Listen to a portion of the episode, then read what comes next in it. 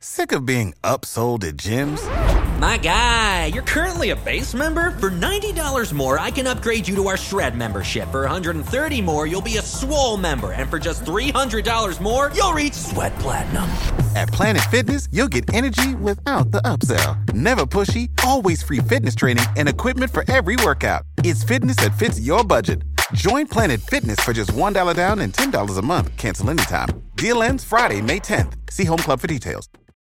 When you need mealtime inspiration, it's worth shopping Kroger, where you'll find over 30,000 mouthwatering choices that excite your inner foodie. And no matter what tasty choice you make, you'll enjoy our everyday low prices, plus extra ways to save, like digital coupons worth over $600 each week. You can also save up to $1 off per gallon at the pump with fuel points. More savings and more inspiring flavors make shopping Kroger worth it every time. Kroger, fresh for everyone. Fuel restrictions apply.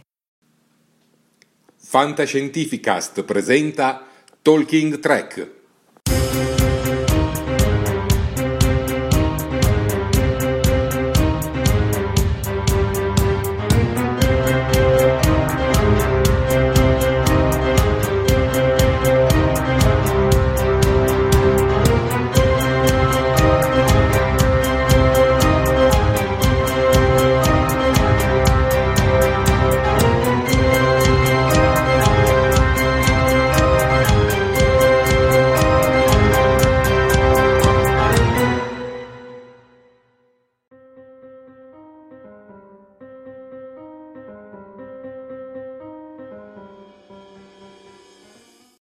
Buonasera popolo dell'ultima frontiera, benvenuti a una nuova puntata di Talking Trek. Questa sera sono in compagnia di Jared, saremo in compagnia di Jared non appena riuscirà a collegarsi, e siamo in compagnia di Marcello Rossi. Ciao. Faccio io un applauso a nome di tutti. Grazie. Che come sapete Marcello Rossi è il super esperto di Star Trek più noto in Italia, dai, diciamo così. Diciamo che è un ruolo che non si è voluto prendere nessun altro. Davvero, va bene.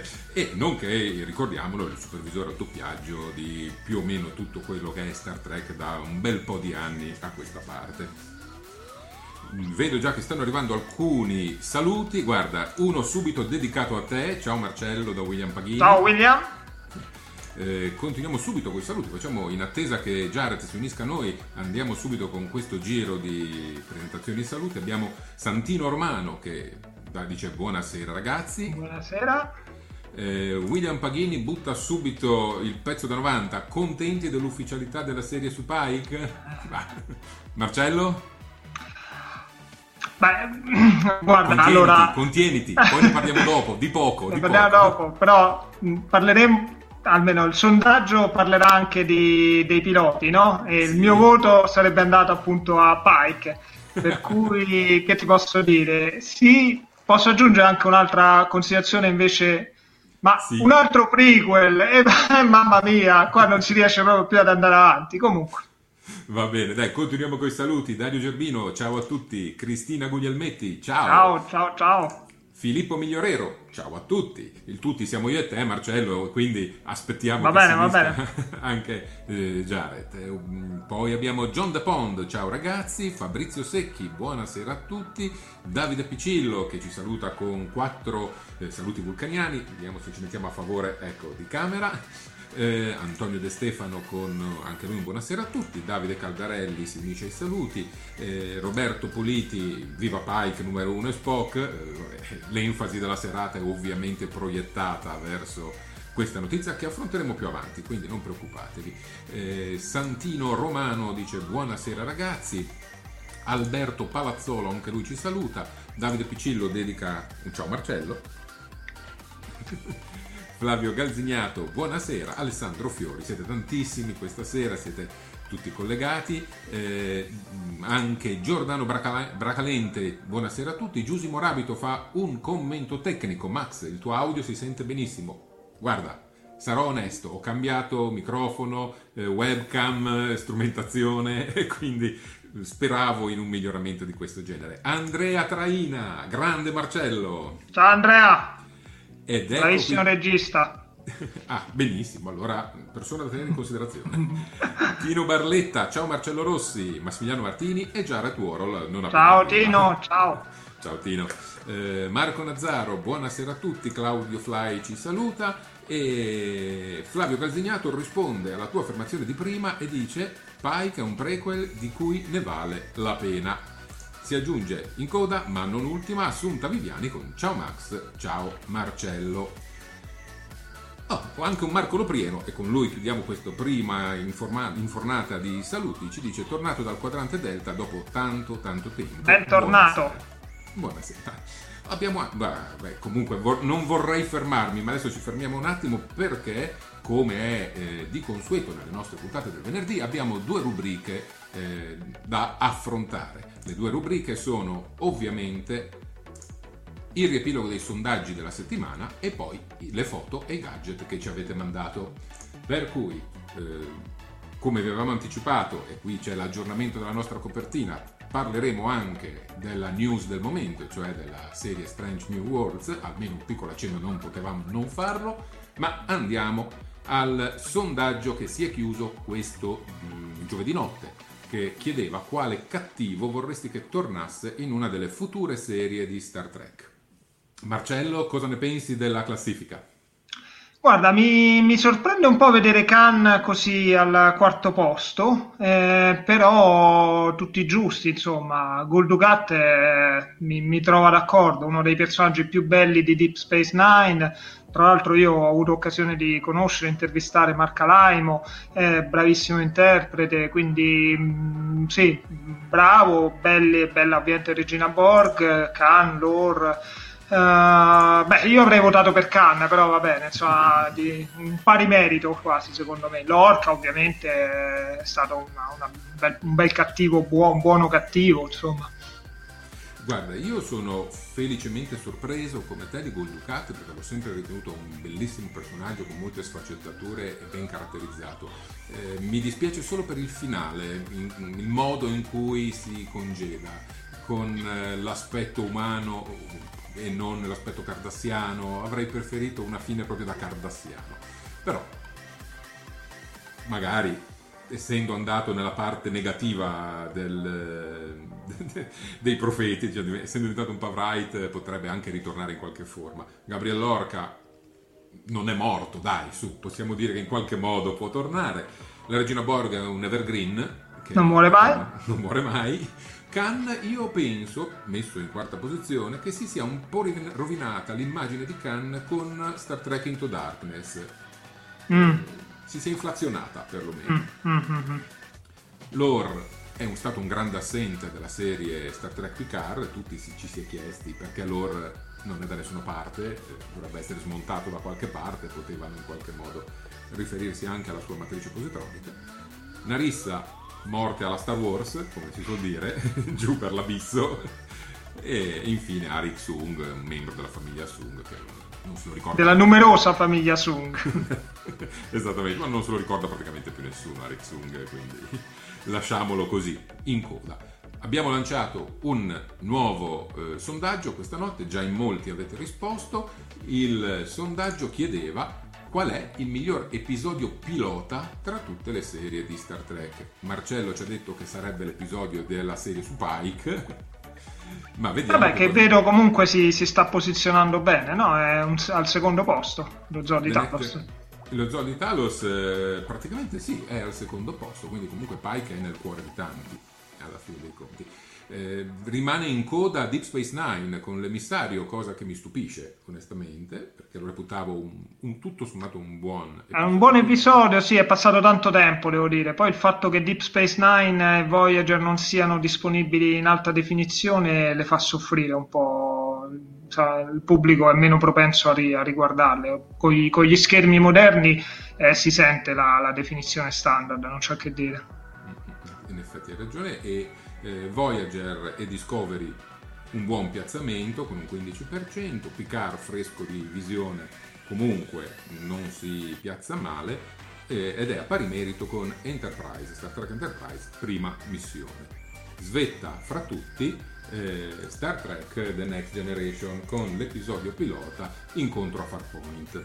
ammetto che per me è un po' una sorpresa. Vabbè dai, c'è l'emotività, no? Quando nel 1987 oppure nel 91 qua in Italia abbiamo visto per la prima volta The Next Generation, cioè non c'era Star Trek in TV da quanto? 20 anni, era... l'episodio, a riguardarlo adesso, secondo me soffre molto, è ingessato, i personaggi sono ancora molto molto crudi, secondo me appunto vince il fattore emotivo di aver visto Star Trek in TV dopo tanto tempo. Probabilmente sì. E mentre guardiamo qualche scena tratta appunto dall'episodio pilota Incontro Farpoint di Star Trek Next Generation, continuiamo con i saluti e i commenti del nostro pubblico. Abbiamo Sofia, Dead Astronaut, che ci saluta spostando, dato che si è spostata su, presumo, YouTube dall'icona, sì.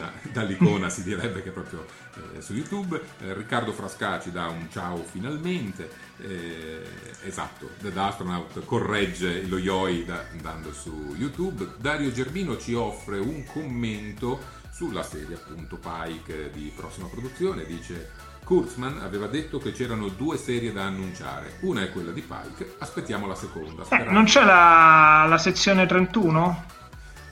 Però potremmo considerarla già annunciata, sì è vero, vediamo, aspettiamo, almeno quella che non sia un altro prequel.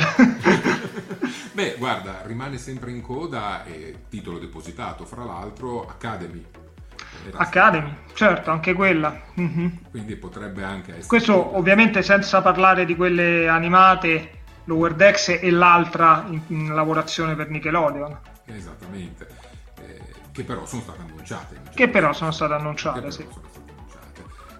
Dario Gerbino, in merito al sondaggio di prima, ci dice: chi non vorrebbe rivedere Gold Cat? Beh, già zia Dax, oserei dire, però. Giusimo Rabito, Gul Dukat, uno dei miei personaggi preferiti. Riccardo Frasca apprezza Khan. Ancora Dario Gerbino ci chiede: ecco, questa è una bella domanda e approfitto della tua presenza, Marcello, ma lo zoo di Talos conta come pilota? Alla fine non andò in onda e il pilota della TOS è un altro. Oltre l'ultima frontiera, sì, hai perfettamente ragione. Che ti posso dire? È un caso un po' unico, no? Quello di Star Trek, di un episodio pilota scartato e poi ne hanno fatto un altro. Non è in realtà proprio l'unico, ci sono altri esempi anche coevi a Star Trek di più episodi pilota, però quello di Star Trek appunto è un caso un po' anomalo, anche perché poi, come sappiamo, lo zoo di Talos fu diviso in due parti e incorniciato dentro una storia più grande, che è l'ammutinamento, come se fosse una sorta di flashback, per cui è vero che non è andato in onda, però ha comunque fatto parte della serie, anche se con la trama leggermente alterata. Quindi il capitano Pike, numero 1, insomma il dottore Boyce, tutti quanti i personaggi sono comunque familiari al pubblico. È un caso veramente a sé stante.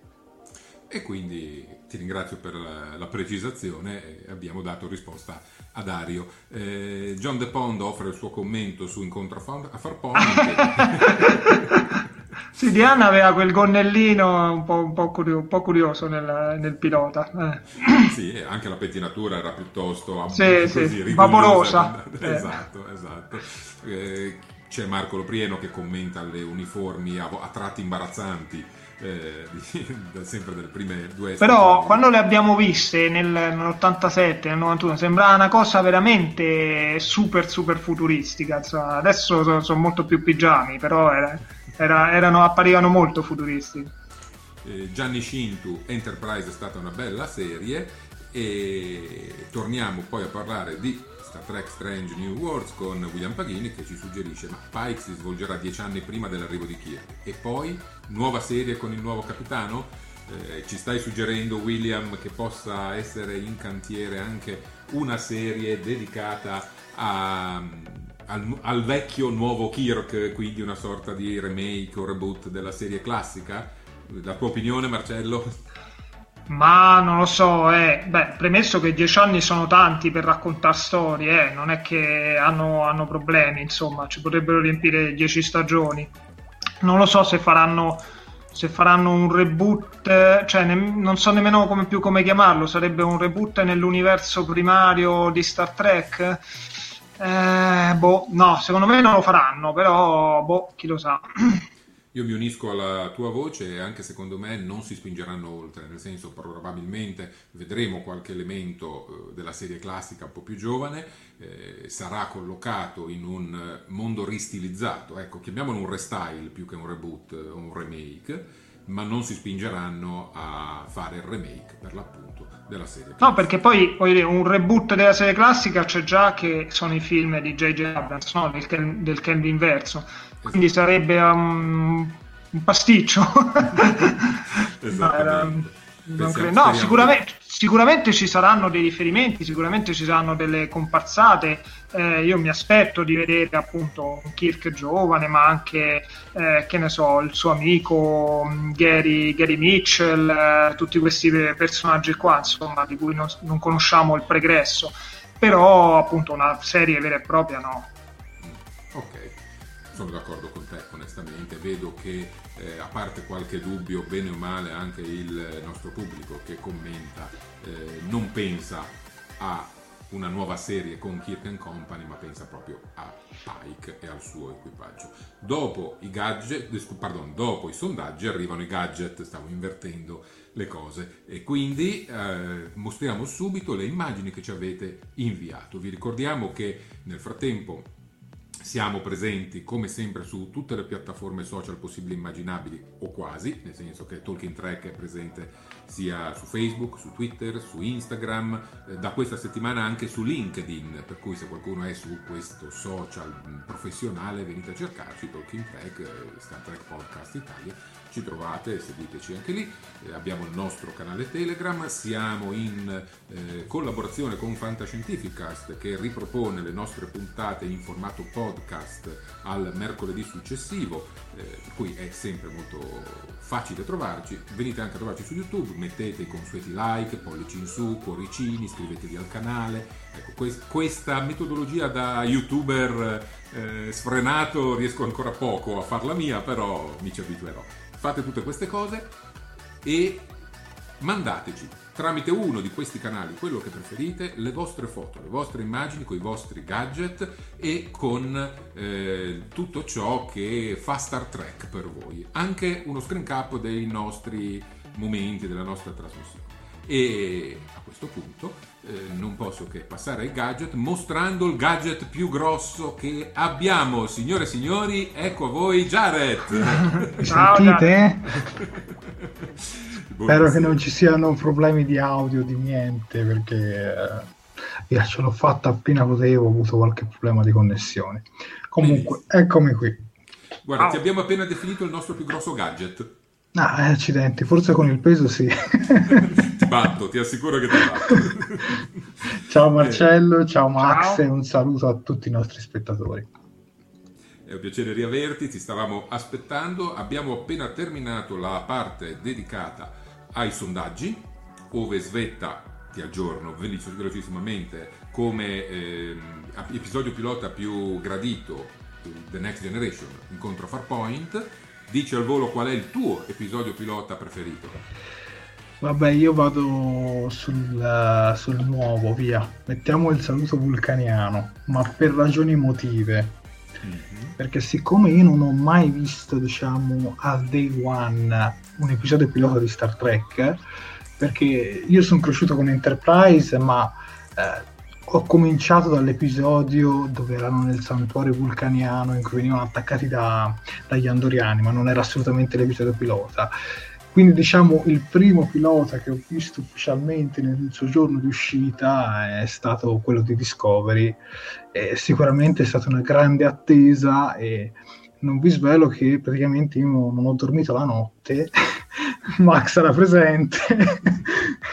Non ho dormito la notte, dal giorno prima mi sono fatto tutto l'after per vedere questo episodio, e devo dire che almeno per il sottoscritto le attese sono state, diciamo, ripagate. Quindi io vado per Discovery. Le vostre due invece? Io tutto l'opposto, il The Cage, lo zoo di Talos, il primo del primo. Io ho omesso di dirlo perché in un certo senso un po' potrei imbarazzarmi a dirlo, ma è emissario. No, l'episodio pilota di Star Trek Discovery.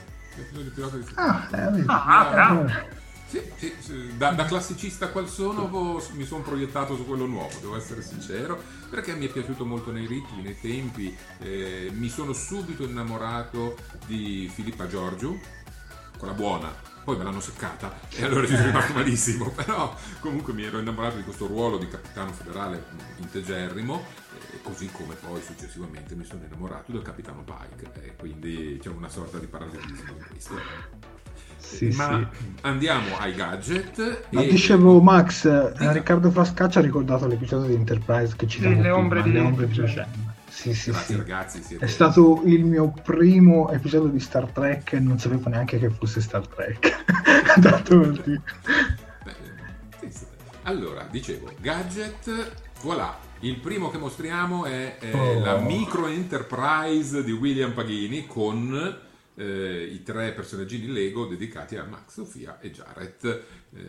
William è uno dei nostri creativi, diciamo così, perché riesce sempre a stupirci con disegni e manufatti realizzati da lui che trasmettono sempre molto la sua passione per Star Trek. A seguire Roberto Politi ci propone la sua collezione di monete d'argento di Star Trek coniate nello stato di Tuvalu. Sappi che è un gadget che personalmente ti invidio tantissimo, e fra l'altro Roberto Politi ci segnalava che la custodia che vediamo nell'immagine l'ha realizzata lui, perché se no vengono normalmente fornite con la custodia più piccola che vedete in basso a destra, che diciamo simula una plancia del teletrasporto, però per poterli avere tutti assieme in un unico contenitore ha realizzato questo contenitore che potrebbe sembrare tranquillamente un oggetto di scena di The Next Generation. Bello, molto bello, bravo. Sì, mi piace, approvato. Andiamo nella collezione di Riccardo Frasca, ha una postazione di lavoro dedicata completamente a Star Trek, e si vedono fascicoli, videocassette, DVD, carte e una bellissima tazza, lo dico io perché amo queste cose, dedicata appunto a Star Trek con il logo da The Next Generation, che è molto bella. Assunta Viviani ci ripropone gli screen cap dell'episodio precedente di Talking Trek con il set da sushi di Fabrizio Pucci, quindi qui abbiamo l'Enterprise, le cui gondole sono le bacchette, il disco, la coppetta per la soia, e ovviamente lo screen cap sempre di noi quattro, cioè Jared, Sofia, Max e Fabrizio Pucci per l'appunto, che mostrano i loro gadget. Nello specifico Fabrizio Pucci che è il doppiatore del Capitano Lorca, lo ricordiamo, e di Wolverine nel frattempo, aveva con sé una bottiglia di birra orioniana che ovviamente non aprirà mai, come ha detto lui. Collezione super fornita di libri e di astronavi di Davide Picillo, invidia di moltissimi fan. Bella. Dai Marcello, quanti ne hai? Di astronavine? Queste sono... alcune sono le Micro Machine, forse? Io ho quelle della Eagle Moss, sì, beh, ce ne sono tante, siamo a più di 200, credo. Piccolo spoiler, quelle della... piccolo spoiler per dopo. Eccola, si è rotta. No, è ancora integra. Quindi nave c'ha un suo attacco. Si vedono le astronavi della Eagle Moss e anche quelle della HeroClick, del gioco di combattimento. Sì, è vero. Più altre di altra marca con un diverso basamento. Abbiamo poi Giusy Morabito che... no? Chiude questa, con gli ultimi acquisti che ha realizzato sullo store EMP Italia, oserei dire, con questa maglietta dei cadetti che ha indossato Tilly all'interno della serie Star Trek Discovery, e questa maglietta dei cadetti, ma là dietro se ne vede assolutamente un'altra. Hai fatto un ottimo acquisto, direi. Jared, che dopo aver mostrato i gadget degli altri, che cosa succede? Parliamo un po' di Pike, parliamo un po' della notizia del giorno? Assolutamente. Il nostro gadget alert quando lo facciamo? Vabbè, lo facciamo a fine puntata, no? Perfetto, benissimo. Allora vai con Pike. Sì. Beh, dunque, oggi è stata finalmente ufficializzata questa notizia di Pike, della serie su Pike, Noi eravamo già da un paio di settimane che bazzicavamo con il nome, inizialmente c'erano due nomi, Star Trek Strange New World e Star Trek Strange New Worlds con la S. Poi ieri, come Max ha scritto in un articolo, c'è stato un momento, diciamo, di depistaggio, sembrava che si fossero dirottati sul nome Star Trek Enterprise. Facevo un po' storcere il naso perché, come sapete voi due, molto più di me, c'è già una serie che si chiama Star Trek Enterprise e poi, insomma, oggi hanno ufficializzato il nome Star Trek Strange New Worlds. Meglio per noi, non dobbiamo cambiare il nome del gruppo, Max. Sì, beh, giustamente. E penso anche meglio per i fan, perché il titolo così è molto più bello. Cioè, non so Marcello cosa ne pensa, ma... Io, Max, ho una domanda per Marcello diretta. Vai. Perché secondo te, Marcello, adatteranno il nome in italiano oppure faranno come The Next Generation, nel senso gli lasciano Strange New Worlds e basta, oppure lo chiamano, non so, Star Trek Strani Nuovi Mondi? Ah, ma non ve l'ho detto, io ho già supervisionato il doppiaggio dei primi tre episodi. Scoop! No, scherzo. È un'ottima domanda. Credo che lo lasceranno in originale, che è un po' la tendenza di questi ultimi anni. E non è casuale, molto lo fanno anche per tutto il problema legato al merchandising. Cioè, avere un titolo localizzato ti costringe poi a cambiare i packaging, a cambiare magari, appunto, se c'è le spille o varie cose. Per cui io ricordo che negli ultimi film c'era proprio sempre questa indicazione di non tradurre mai il titolo italiano, cioè il titolo originale in italiano, per cui credo che lo lasceranno Star Trek Strange New Worlds. Star Trek Nuovi Strani Mondi? No, forse non è in inglese, non so. Comunque per me resterà in inglese. Cioè, anche da dire, anche sulla sezione 31, magari in italiano quello, più. Esatto, quello è già diverso, sì, perché fa riferimento a una cosa che è ben conosciuta con un termine italiano. Non so, vedremo. Poi sezione 31 lo lascerei, lo metterei in italiano. Strange New Worlds, secondo me, lo lasceranno in inglese. Vedo che il nostro pubblico appoggia l'ipotesi di lasciare il titolo in inglese. Sì, ma anch'io. Mi sembra in Spagna, Marcello, correggimi se sbaglio, in Spagna e in Sud America hanno optato, insomma, per un nome alternativo ad alcune serie come Star Trek The Next Generation, che ricordo che un nome più particolare, non veniva lasciato, diciamo, la dicitura The Next Generation. Dunque, la Star Trek in Spagna credo sia la strada delle stelle, proprio, adesso non so lo spagnolo, e quando hanno fatto The Next Generation era la strada delle stelle, la nuova generazione, però erano gli anni 80 o 90, insomma. Ripeto, adesso anche Star Wars in Italia è stato chiamato Guerre Stellari senza che nessuno battesse ciglio. Adesso non lo farebbero mai, no? Non si azzarderebbero mai. Adesso Star Wars è Star Wars in tutto il mondo e Star Trek pure è Star Trek in tutto il mondo. Anche in Italia, se vogliamo, The Next Generation uscì nella primissima edizione come l'ultima generazione o anche la nuova generazione. Addirittura su Italia 1 andò anche in onda come Star Trek I Guerrieri dello Spazio. Questo è documentato in un'operazione che abbiamo sempre in qualche modo criticato, no? Star Trek tutto è meno che I Guerrieri dello Spazio, però all'epoca dissero che un titolo così poteva aiutare a vendere meglio la serie. La settimana dopo credo che fu tolta dalla programmazione, quindi non ha funzionato, però c'è stata anche questa parentesi. Io adesso ho una domanda per Max. Oramai tutto il nostro pubblico che ci conosce sin dagli albori sa che Max ha un amore innato per il capitano Pike. Quindi, Max, quanto attendevi l'ufficialità di questa serie? Ma guarda, non lo nego, non vedo l'ora che arrivi, ho delle aspettative altissime e ho paura per questo, perché di solito quando si hanno aspettative molto alte il rischio che si corre è poi di rimanere deluso anche da un piccolo dettaglio, anche da una minima virgola che non è uguale a quello che tu speri di vedere. Però ammetto di essermi innamorato del capitano Pike sin dall'inizio, del suo modo totalmente Starfleet di essere, e non vedo l'ora di vederlo all'opera e al comando dell'Enterprise.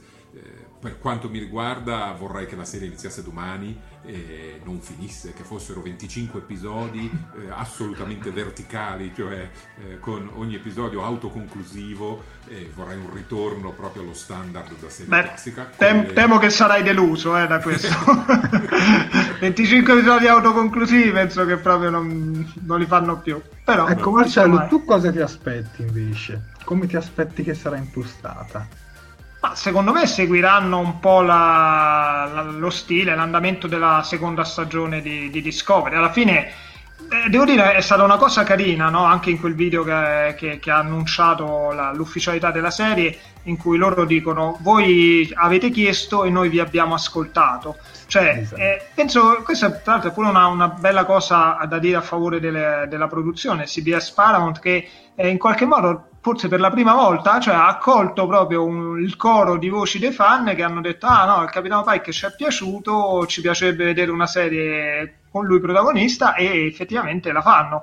Per cui, visto che appunto il successo del Capitano Pike nasce nella seconda stagione di Discovery, credo che seguiranno un po' quella linea, anche quel tipo di narrazione lì. Diego, quando la potremo vedere? Guarda, non prima, seconda metà del 2021, ma forse anche di più, cioè almeno più di un anno rispetto ad oggi. L'hanno appena annunciato tutto e non ce l'hanno detto. No, sì, io l'ho anche visti, però.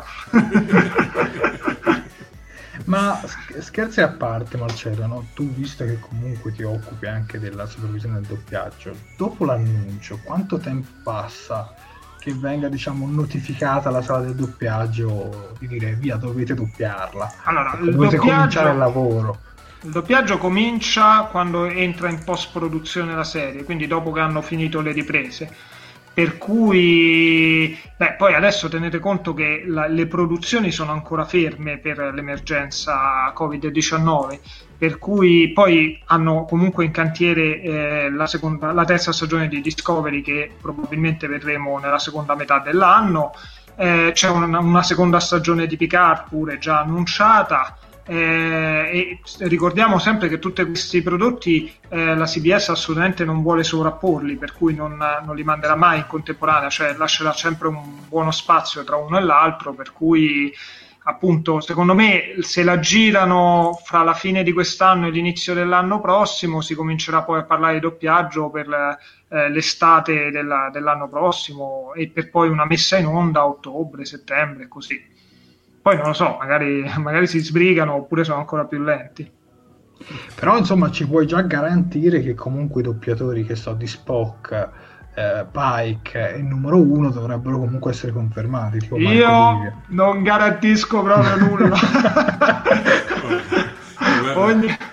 Jared, ci tocca invitarli tutti e tre in trasmissione e ricostruire la plancia, perché a questo punto ogni volta è un dubbio, ogni volta è una lotta, ogni volta non si sa bene quale sarà lo studio di doppiaggio. Mi aspetto che, essendo così legata a Discovery, quindi con le voci che già abbiamo sentito, vada in continuità con il doppiaggio di Discovery, per cui venga affidata allo stesso studio, e mi aspetto quindi con le stesse voci, però no, senza garanzie. Giordano Braccalenti ci chiede se il gruppo che ci lavora, penso si riferisca al doppiaggio, se è lo stesso sia di Discovery e di Picard. Dunque, se si riferisce al doppiaggio, ma forse si riferisce anche al gruppo creativo di produzione. Il gruppo creativo di produzione, sì, senz'altro è lo stesso di Discovery. E il doppiaggio, attenzione, perché Discovery e Picard sono state doppiate da due compagnie diverse. Per cui, ripeto, tra le due credo che questa vada alla cast doppiaggio, che è quella che fa Discovery, l'altra è Dubbin Brothers, proprio perché c'è continuità, però davvero non c'è garanzia di nulla, insomma, e senza contare che poi la compagnia di doppiaggio non vuol dire che le voci non siano le stesse, può cambiare la compagnia ma le voci rimanere le stesse. Speriamo di non ricevere una brutta sorpresa come il capitano Picard doppiato da un altro doppiatore di Star Trek Space Nine.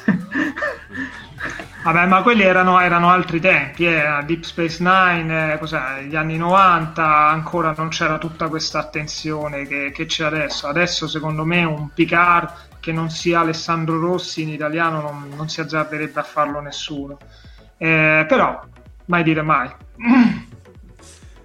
Io direi di chiudere questa parentesi anche abbastanza ampia e doverosa su Star Trek Strange New Worlds, considerando poi, Jared, che la riaffronteremo in una puntata dedicata un po' più estesa e anche dopo aver raccolto un po' più di informazioni, perché adesso siamo proprio caldi e freschi di questa novità. E sì, possiamo dire, prima di passare possiamo dire che comunque tra qualche giorno ci saranno gli upfront di CBS e quindi magari potrebbe anche uscire qualcosa.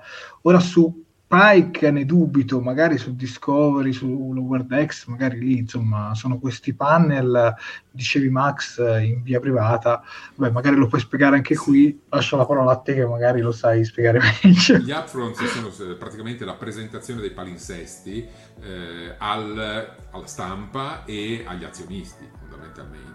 E per cui la CBS presenterà in 2 giorni quelli che sono le programmazioni sia dei loro canali via cavo che dei canali in streaming, e come è successo anche l'anno scorso presenterà dei filmati, presenterà dei contenuti e anche dei dati. Questo genere di contenuti poi molto spesso trapelano, non rimangono appannaggio dei soli esperti di settore, e si può iniziare a vedere qualche immagine. Per capirci, agli upfront dell'anno scorso abbiamo visto la scena di Star Trek Picard in cui Picard arriva al quartier generale della flotta e si confronta con quel cadettino che è alla scrivania della reception praticamente, per cui ci aspettiamo di vedere qualche cosa, di scoprire qualche data, perché servono anche a questo. Sì, ma senz'altro su Discovery terza stagione ne parleranno, Lower Decks pure, che ormai è in fase avanzata credo di realizzazione, di Pike ovviamente non faranno vedere nulla perché non hanno ancora girato nulla, però qualche, magari appunto una data di uscita o magari uno di quei teaser trailer in cui non si vede niente, lo propongo. Anche se vi ricordate, anche Discovery c'era quel primo teaser trailer che era solo così, pianeti, stelle scritte. Magari anche il font del titolo potrebbero far apparire su Pike, che comunque anche, all'inizio. Vabbè, ma penso seguiranno il font di Discovery, non lo so, vediamo. Se dicevo anche lo stesso con Picard, poi quella è un'altra molto slegata. Vabbè, vedremo che faranno. Dai, buttiamoci in quello che è in realtà il tema principale di questa puntata, ovvero tutte quelle cose che nessuno ha mai osato chiedere di Star Trek, di cui Marcello è un super esperto. No, non è vero che nessuno le ha mai osate chiedere, non è vero che sono super esperto, le hanno chieste ripetutamente e tra l'altro ho preparato queste curiosità, alcune note, alcune meno note su Star Trek per farci 2 chiacchiere insieme, 2 risate insieme. Alcune provengono appunto, Max sta facendo vedere, da una conferenza che avevo fatto alla Starcon 2017 insieme a Paolo Attivissimo, che erano appunto le bufale di Star Trek, tutto quello che pensavi di sapere su Star Trek e non è vero. Anche quello non era vero, nel senso, sono solo così appunto curiosità dietro le quinte, cose un po' particolari. Star Trek ha una storia lunga 50 anni, per cui ci sono tanti retroscena curiosi. E se passi alla prossima immagine, alcune di queste sono anche sul mio sito, che è fantascienza.tv, se vi va potete andarlo a vedere. E quindi cominciamo subito con la prima, che tra l'altro era anche appunto nella foto, nella cover della puntata di questa sera, che è la famosa apparizione di Lorella Cuccarini. È vero che Lorella Cuccarini è apparsa in Star Trek e che poi hanno tagliato via tutte le scene. Per raccontarvi questa curiosità vi riporto con me al 1998, prima che uscisse al cinema L'Insurrezione, quando il film era ancora in lavorazione, e su tutta la stampa italiana, sui TG, E, insomma, fu dato grande risalto al fatto che Lorella Cuccarini sarebbe apparsa nel film di Star Trek. Vi ho preparato un estratto dal TG2, appunto, che risale al 1998. Guarda, questo è un po' a punta, questo invece è più tondo. No, non faccio una vulcaniana, in realtà dovrei fare una principessa misteriosa, quindi saprò soltanto quando arriveremo a Los Angeles quali tipo di effetto speciale. Speriamo non troppo, so che sia riconoscibile, soprattutto una volta. Ma lei è sicura che va a Hollywood? Che non sia uno scherzo? Ma non lo so, io devo dire che quando è arrivata la telefonata da parte del mio agente ho pensato che fosse il nuovo ciclo di Scherzi a parte, ho detto per cortesia dimmi qualche altra cosa. E invece poi ho scoperto, è arrivato anche un fax con tanto proprio di Paramount scritto, per cui credo che a questo punto è sicura? Dovrò salire su quell'aereo. Lei quando è sicura? Ritorno ti dirò se effettivamente ho vissuto questa esperienza o se è stata un'esperienza extraterrestre. Da ballerina a presentatrice a Hollywood. Ma tu pensa che questo fra l'altro è il mio debutto cinematografico, quindi io non avrei mai immaginato di fare un debutto cinematografico proprio ad Hollywood. La Cuccarini come una principessa aliena. Sì, chissà, speriamo di essere all'altezza. Oh, e quindi voi immaginate l'emozione, l'entusiasmo di noi tre che, ah, che bello, c'è anche la Cuccarini. Tanto appunto questi sono ritagli di articoli che comparsero all'epoca sulla stampa, perché l'intervista, quella del TG2, era stata fatta poco prima, lei stava facendo quello spettacolo teatrale Gris che ebbe molto successo, poco prima, quell'intervista era poco prima che lei partisse per andare a Los Angeles, poi lei è andata e subito dopo cominciarono ad apparire queste immagini sui vari settimanali, così.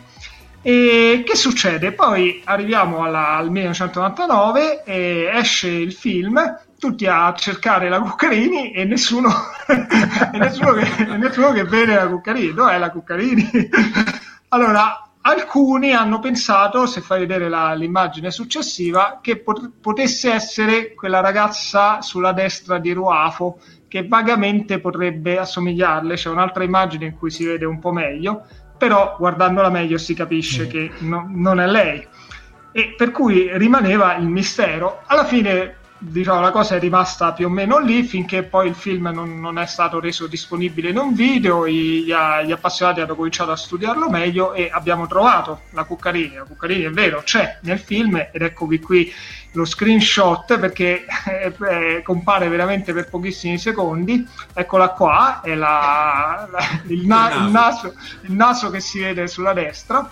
E per cui la Cuccarini effettivamente si vede all'inizio del film, veramente per 3 secondi non dice nulla, è fuori fuoco perché è in primissimo piano mentre il fuoco è sul secondo attore, per cui uno si chiede ma che fine ha fatto la principessa aliena che doveva interpretare? E poi stava in uniforme della flotta stellare, quindi che razza di principessa aliena è? Poi è possibile che di tutto quello che ha fatto questa è l'unica cosa che si vede. Da che tutti quanti abbiamo detto, bah, avranno tagliato via le scene che ha girato. E già questo comincia a solleticare la curiosità ancora di più, la curiosità, no? Perché uno dice, ah, chissà com'erano queste scene, chissà che doveva fare. Per cui, siccome i tracker non sono mai sazi, mai contenti, alla fine io all'epoca scrivevo per la rivista ufficiale di Star Trek edita da Fanucci Editore, organizziamo un'intervista telefonica con la Cuccarini per farci raccontare queste scene che aveva girato, se poi effettivamente ne aveva girate altre, se erano state tagliate. E che è successo? Il bello è che la gente con cui parlammo per l'intervista ci disse sì, però lei non vuole fare un'intervista che sia solo legata a Star Trek, perché poi l'intervista è stata pubblicata sulla rivista, no? Dice dovete parlare assolutamente di Gris, quindi siamo stati che ne so, 20 minuti a parlare di Gris, che a noi non interessava, però per arrivare alla domanda finale, che era senti, ma le scene che hai fatto? E tra l'altro questa intervista la feci con il mio amico e coautore dell'articolo Aleksandar Mitkovic, e ho conservato la registrazione di quella telefonata, adesso ve la faccio sentire, nella quale vi anticipo che Lorella ci disse che no, non avevano girato altre scene, quella era l'unica scena che ha girato. Sentiamo quello che dice di sua voce. Ho praticamente girato una scena, ero una componente della flotta stellare, per cui ho avuto proprio l'onore di indossare l'uniforme, però in realtà poi un mio amico, insomma, in America, che ha già visto il film quando è uscito a dicembre a New York, mi ha detto che, insomma, è veramente un fotogramma, ecco, si vede fra l'altro in maniera abbastanza sfocata, quindi, insomma, se uno mi cerca all'interno del film, forse fa anche molta fatica, ecco. Comunque quella è stata l'unica sequenza che... Quella è stata l'unica sequenza, sì. Girata in ogni caso. Che, sì, era comunque l'unica sequenza. Quindi lei ha confermato che non ha girato nient'altro. Chiaramente rimane, poi Lorella Cuccarini ha avuto occasione anche di raccontare di nuovo di questa sua esperienza in altre interviste, c'è anche un paragrafo dedicato nella sua autobiografia. Lei chiaramente è rimasta delusa da questa esperienza e si è sentita anche un po' presa in giro, insomma. Ci deve essere stato un qualche disguido, nel senso che lei era stata chiamata, e come lei anche doveva essere chiamata un'attrice spagnola, perché volevano spingere un po' Star Trek nei paesi europei dove era meno forte, quindi Italia e Spagna, per cui mettere un attore o un'attrice molto noto in quel paese era una buona strategia. Però metterlo per poi non farlo vedere non ha senso, anzi rischia di essere un boomerang, per cui o c'è stato un cambiamento proprio di strategia, di programma all'ultimo minuto, oppure io non escluderei anche proprio un misunderstanding, un mix up, qualcuno che ha fatto confusione e ha detto ma questa che deve fare? Rimane il mistero onestamente del perché a lei sia stato detto che avrebbe interpretato una principessa aliena, quando di principesse aliene nel film non ce ne stanno. Tra l'altro ho anche avuto occasione di leggere più versioni della sceneggiatura, insomma, di come si è elaborata la storia, cioè non era mai prevista la principessa aliena, quindi quella era comunque forse una scusa che le hanno detto per portarla, però è molto poco professionale, molto poco onesto questa cosa, per cui, insomma, anche Lorella Cuccarini è rimasta giustamente delusa da questa sua apparizione. E niente, forse non sapremo mai qual è stata la vera causa di questo disguido, però di fatto questa è Lorella Cuccarini in Star Trek, o meglio, non è Lorella Cuccarini in Star Trek. Guarda, mi ricordo che all'epoca giravano anche voci che avesse avuto problemi col trucco, nel senso che doveva fare un personaggio con un trucco prostetico, ma poi si trovò a disagio e quindi deviarono tutto. No, cioè, a parte che ce l'avrebbe detto nell'intervista, ma poi lei comunque è andata lì a Los Angeles per 3 giorni, cioè un giorno è arrivato, un giorno ha fatto le riprese e un giorno è partita, e per cui comunque era una scena breve. E poi cioè lei ha detto no, io sono arrivata, se sulla sua autobiografia lo racconta bene, sono arrivata, mi hanno portato nella sala trucco e parrucco, mi hanno messo l'uniforme, hanno detto tutto bene, e lei dice ma che devo fare? L'hanno portata sul set e hanno detto ok, tu stai qui, e solo allora lei ha capito che non doveva dire niente, non doveva solo star lì a far finta che una comparsa poteva anche starci, se almeno fosse stata, che ne so, al timone, no, anche senza dir niente, alle comunicazioni, ma non è meno di una comparsa, è pure sfogata, non la trovi, se non sai che c'è rischi di non vederla, come ha detto anche lei, insomma. A me la cosa che mi fa un po' sorridere, fra molte virgolette, Marcello, è che lei parlava proprio di primo debutto cinematografico, doveva andare ad Hollywood a sparcare. Ah, ma poi... io lo capisco, cioè, immagino anche la sua di delusione. Lei comunque già all'epoca, ma poi ovviamente lo è stata ancora, e lo ancora era veramente sulla cresta dell'onda qua in Italia. Ti invitano a Hollywood per partecipare a una grande saga come Star Trek, ti chiama la Paramount, ti mandano a prendere con l'aereo, la limousine ti accompagna sul set, tutto segretissimo, eccetera, per poi non far nulla.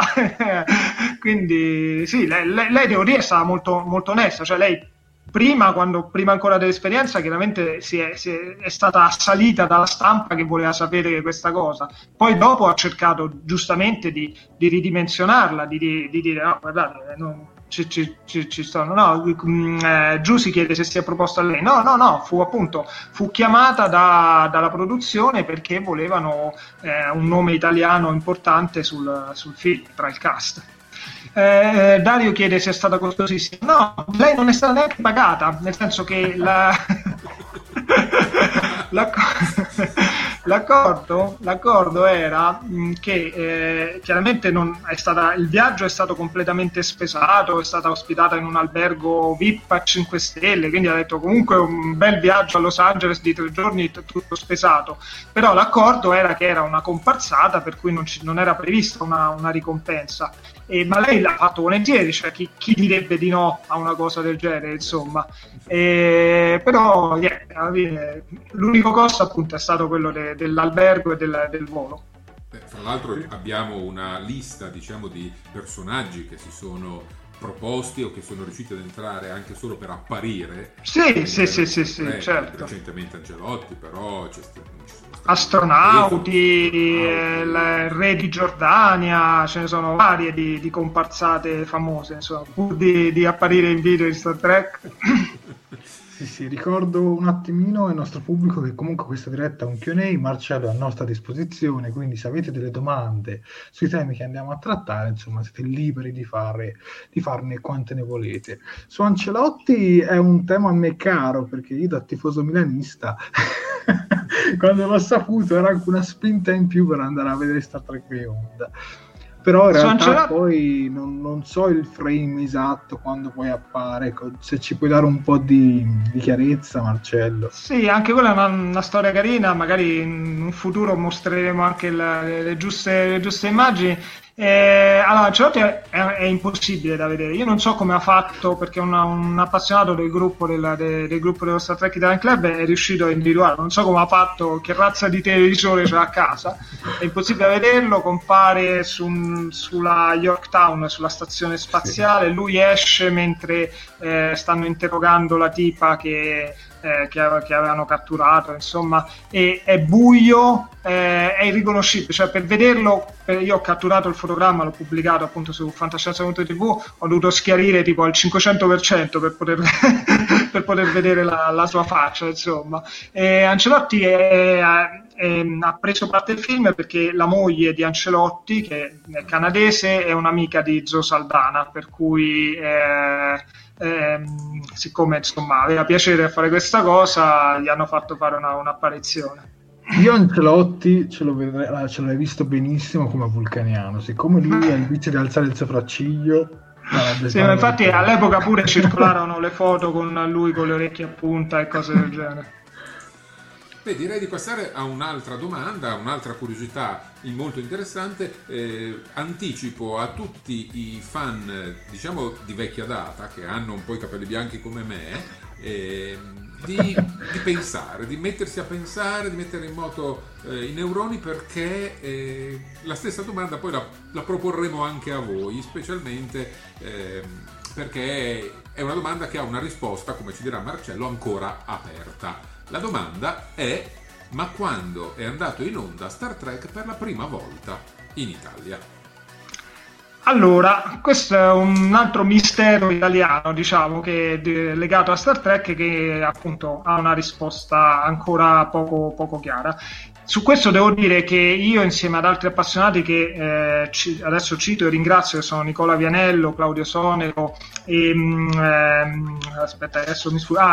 Gino Lucrezzi e Federica Zorzin, abbiamo fatto delle approfondite ricerche, perché volevamo capire appunto quando è andata in onda per la prima volta Star Trek in Italia, e siamo partiti con quello che è il dato più certo. Se vedete ho messo una scansione del TV Radio Corriere, dove l'ho segnato sulla destra, si vede che il 1 maggio del lontano 1979 su Monte Carlo andò in onda l'episodio Oltre la Galassia, il pilota della serie classica, e il titolo non era neanche Star Trek, all'epoca Star Trek l'avevano intitolata, tanto per cambiare i titoli, tradurre i titoli, Destinazione Cosmo. Anche, vedete, anche Star Trek in Italia arrivò con un titolo italianizzato, Destinazione Cosmo. Però che succede? Che nel corso degli anni sono emerse diverse testimonianze di persone che ricordavano di averla vista prima. In particolare molti, tra cui uno è qui con noi, molti la ricordano su qualcuno sulla TV Svizzera Italiana e qualcuno su Capodistria. E questo era, quando io dico molte intendo 4-5, no? Non stiamo parlando di grandi numeri, però spesso questi ricordi erano anche abbastanza circostanziati, cioè erano casi per esempio di persone che ricordavano, una mamma ricordava di vederla mentre preparava le pappe per il figlio, per cui sono ricordi tali che ti consentono di risalire in maniera abbastanza esatta all'anno, no? Oppure un ragazzo ricordava di vederlo mentre si preparava agli esami di maturità, cose del genere. Perché, partiamoci chiaro, stiamo parlando di una cosa successa 40 anni fa, ma chi di noi si ricorda che anno era quando ha visto una cosa che quando aveva magari 10, 11 anni o 12 anni o 15 anni, insomma, non abbiamo questo tipo di memoria. Per cui abbiamo cercato di approfondire. E il problema, se vedete la prossima immagine dai vecchi TV Radio Corriere, eccole qua, il problema è che per la Svizzera italiana veniva riportata correttamente la programmazione del TV Radio Corriere dalla mattina fino alla sera. Per Capodistia, dove alcuni si ricordavano di averla vista, invece la programmazione, come vedete, sul TV Radio Corriere viene riportata che parte dalle 19.30. Questo è un numero del 1976, che è l'anno in cui più o meno alcuni si ricordano di averla vista. E per cui ci è venuto il sospetto che potesse andare, sì, ovviamente la TV svizzera tecnicamente non è nemmeno una televisione italiana, però sarebbe stata la prima messa in onda di Star Trek doppiato in italiano. Ecco, questo è un bel dettaglio. Sì, infatti, ma neanche Monte Carlo è un'emittente italiana. In effetti Star Trek in italiano comunque è andato in onda, che sia Svizzera, che sia Capodistria, che sia Monte Carlo, comunque è andato in onda per la prima volta in italiano su un'emittente straniera. E tra l'altro tutte e tre all'epoca non raggiungevano tutta l'Italia, c'erano le regioni più lontane che non lo vedevano, insomma. Infatti alla fine Star Trek si diffuse molto, almeno l'anno dopo, nel 1980, quando fu ripreso da tutte le varie emittenti locali e fu mandato in onda in maniera più massiccia.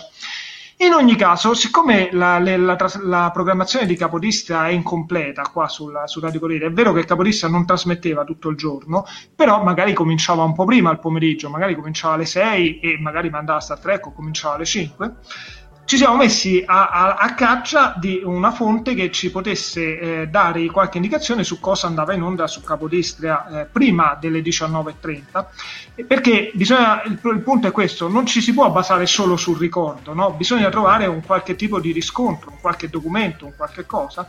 E devo dire che Gino Lucrezzi con Federica Zorzinda hanno fatto davvero molto, perché abbiamo identificato un quotidiano, che è La Voce del Popolo, che era un quotidiano dell'epoca, della città di Fiume, che riportava la programmazione più completa di Capodistria, e i due sono andati fino a Fiume, qui ho messo anche una loro foto delle loro ricerche, e si sono fatti dare gli archivi del giornale per cercare, ecco, vedete, quei faldoni lì contengono tutte le copie degli anni 70 della Voce del Popolo, per cercare traccia di una messa in onda di Star Trek che fosse precedente al 1979. Malgrado questo non è stato trovato niente. Tra l'altro anche Wikipedia, per tanto tempo, se vedete la prossima foto, Wikipedia per tanto tempo riportava l'informazione, l'ho evidenziata in giallo, che la prima trasmissione fu sulla televisione svizzera italiana.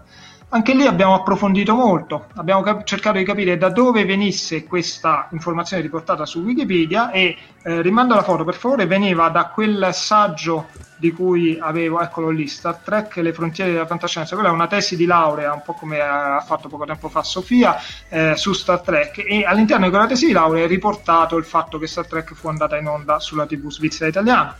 Ma anche lì abbiamo guardato sui TV Radio Corriere, abbiamo contattato la TV svizzera italiana, gli abbiamo chiesto di fare una ricerca nei loro archivi, abbiamo contattato Capodistria, gli abbiamo chiesto di fare una ricerca nei loro archivi, e tutti quanti ci hanno sempre detto no, da noi Star Trek non è mai andato in onda. Quindi qual è la soluzione del mistero? Non c'è, nel senso, per ora, fino a prova contraria, la prima messa in onda di Star Trek in Italia è Telemonte Carlo 1979, con il beneficio di alcune testimonianze che ricordano di averlo visto prima, ma si sa, i ricordi non sono sempre attendibili, magari uno confonde una serie con un'altra, no? Avevano visto magari, che ne so, UFO e ricordano che come se fosse Star Trek o cose del genere, oppure ricordano male l'anno. per cui ad oggi è, fino a prova contraria, è il primo maggio 1979, però è stata comunque una ricerca affascinante.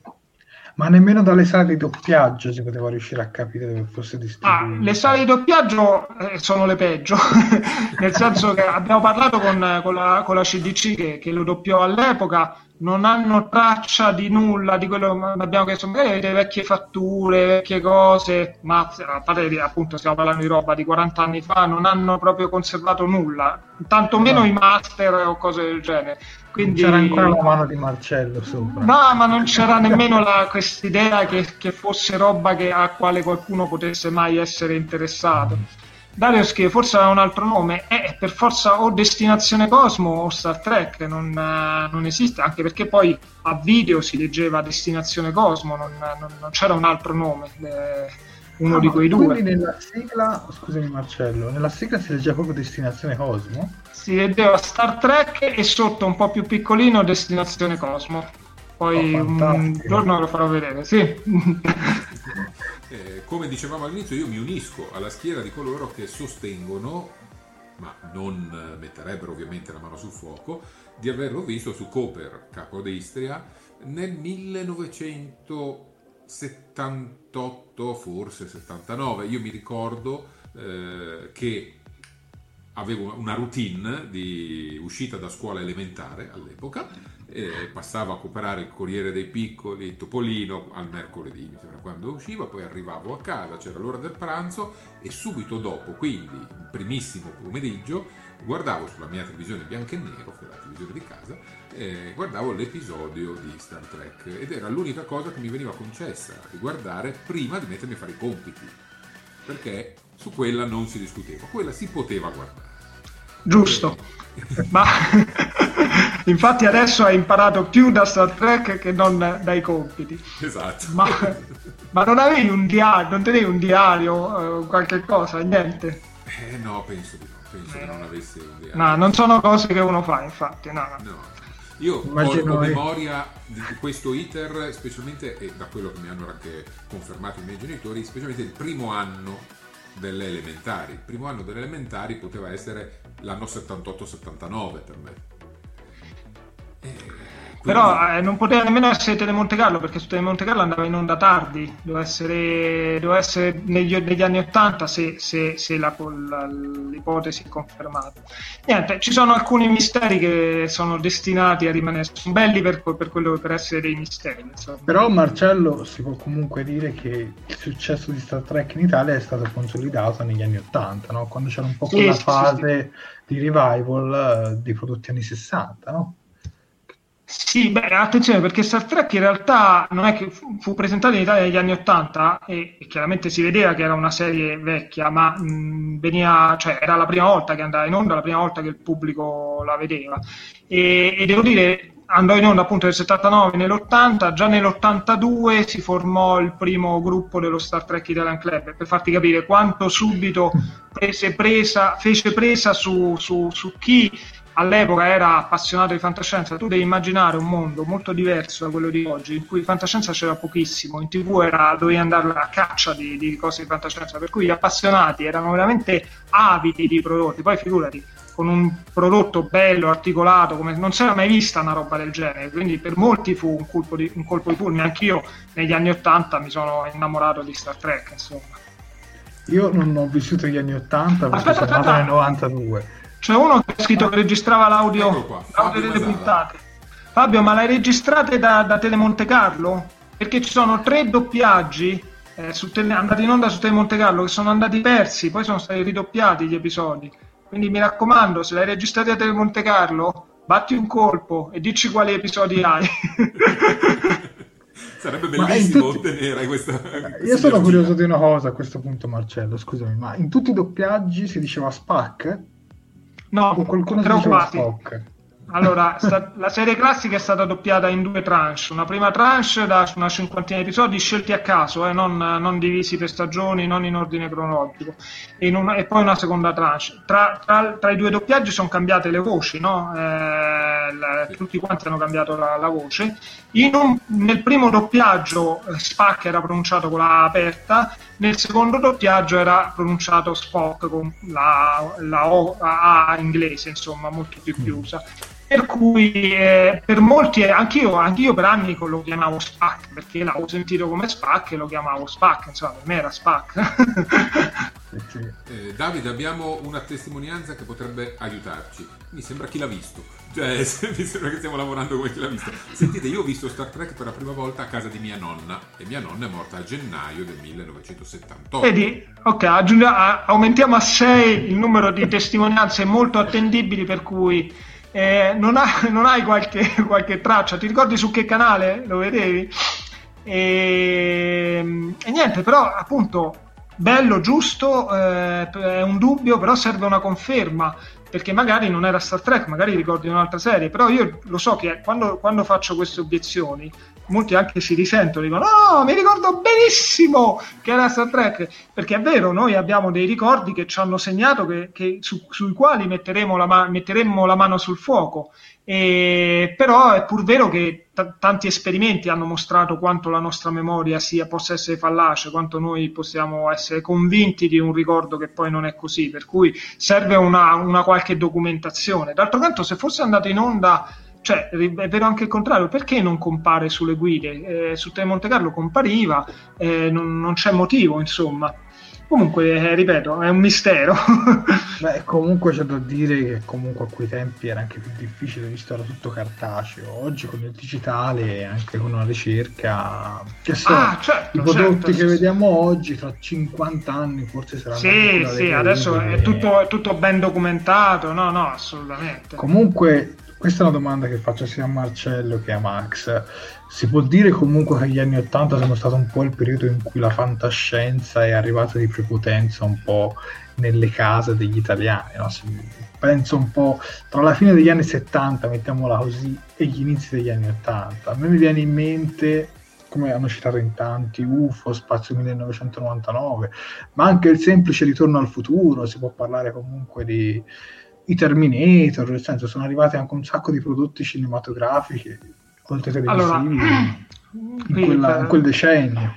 Facciamo un po' di storia, poi però ritorniamo sui nostri temi. Sì. Allora, gli anni 80 sono stati una decade molto fertile per il cinema di fantascienza, citato Ritorno al futuro, soprattutto per le grandi saghe, no? Star Wars, Alien, appunto Ritorno al futuro, Terminator. Io se guardo il mio scaffale con i DVD e Blu-ray potrei metterci solo sotto l'etichetta anni 80. La fantascienza in TV in realtà aveva vissuto già un momento di gloria in Italia negli anni 70, con soprattutto le serie inglesi UFO, Spazio 1999. Spazio 1999 andò in prima e seconda serata sulla Rai, che era quando ancora c'erano solo due canali, per cui alla fine quello guardavi. Probabilmente mai più una serie di fantascienza ha fatto gli stessi ascolti che fece Spazio 1999. Poi c'erano tante produzioni italiane, i sceneggiati che produceva la Rai, ed erano anni 70, no? Anche fantascientifici, appunto. Negli anni 80 c'è stata la rivoluzione televisiva col mercato delle TV locali, le quali avevano un gran bisogno di serie TV, di prodotto da mandare, per cui attingevano un po' a tutto, per cui arrivarono in Italia tantissime serie, sia fantascientifiche che non, che tu beccavi sulle varie emittenti locali facendo zapping. Però non ci fu la serie che ebbe maggior successo di tutti negli anni 80 di fantascienza è stata Visitors, che è andata in onda su Canale 5. Quella fu un altro caso clamoroso. Secondo me la fantascienza in TV prepotente è arrivata poi negli anni 90. Negli anni 90 ci fu il fenomeno di X-Files lo guardavamo tutti. Esatto, gli anni 90 sono stati più densi di fantascienza rispetto agli anni. Dottor Who classico è arrivato in Italia, sì, assolutamente sì, è arrivato in Italia sulla Rai, solo gli episodi, pochi episodi, 8-9 mi sembra, con Tom Baker, che è il quarto dottore. Se adesso mi chiedi anche l'anno, era negli anni 70, però l'anno esatto non me lo ricordo, però con una piccola ricerca potrei trovarlo. Voglio dire due cose. Visto che Marcello è un'enciclopedia vivente, io proporrei poi di fare in futuro una puntata senza tema, con l'unico scopo di fare domande a Raffica Marcello e vedere fin quanto resiste. Aiuto! Già adesso, wow, siamo un'ora di diretta, ragazzi. E poi, vabbè, ci sto. Hai accettato? Sì. Lo faremo. E poi invece Fabio Masala ci ha risposto, ha detto che erano le registrazioni dell'audio di Tele Monte Carlo, ma purtroppo non ha più nulla. Ah, Fabio, potevi avere un tesoro nascosto, e invece niente. Vabbè, prima o poi io ne ho una di puntata, però registrata male, con l'audio alternativo, c'è anche un video su YouTube, comunque vabbè, salterà fuori prima o poi. Guarda Marcello, scartabellando su internet, su un sito che forse conosci, fantascienza.tv, appunto. Ho trovato questa immagine. Ah, da dove viene questa foto? Allora, ecco, questa l'ho messa così perché siamo sempre, questa volta più negli anni 90, no? Quando tutti i trekker compravamo qualche rivista che magari trovavamo in qualche negozio che vendeva anche riviste in inglese, tipo gli Starlog, così, e ogni tanto qualcuno di noi si imbatteva in foto come queste, che c'era scritto che sotto era una foto di Star Trek. A uno dice, ma io ho visto tutti gli episodi, ho visto i film, ma questa io non me la ricordo, dove l'ho vista sta foto?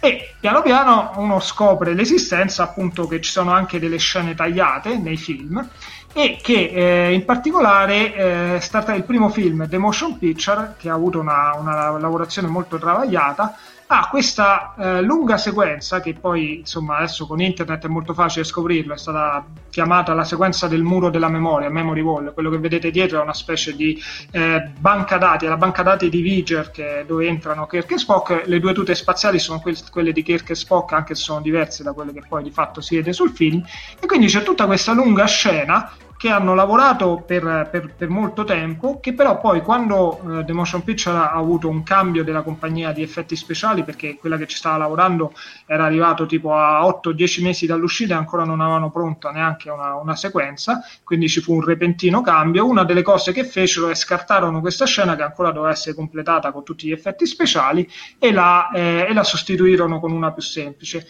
In The Motion Picture, per chi l'ha visto, penso la maggior parte, a un certo punto c'è Spock che esce fuori dall'Enterprise e va a fondersi con Voyager. Inizialmente non doveva essere così, doveva essere una cosa, se vogliamo, un po' più avventurosa, un po' più classica, perché Spock usciva dall'Enterprise, fai vedere l'immagine successiva, e subito dopo veniva seguito da Kirk, che capiva che Spock stava facendo qualcosa che poteva aiutarli a conoscere il mistero di Voyager, e quindi lo segue in questo lungo set, che è stato chiamato un set della trincea, che doveva essere uno dei meandri di Voyager, no? Questa creatura enorme.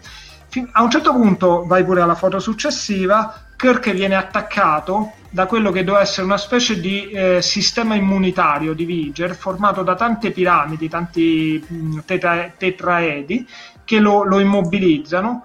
Inizialmente sembra che Spock se ne disinteressi e prosegua per la sua via, invece poi ci ripensa, si volta e col phaser libera Kirk.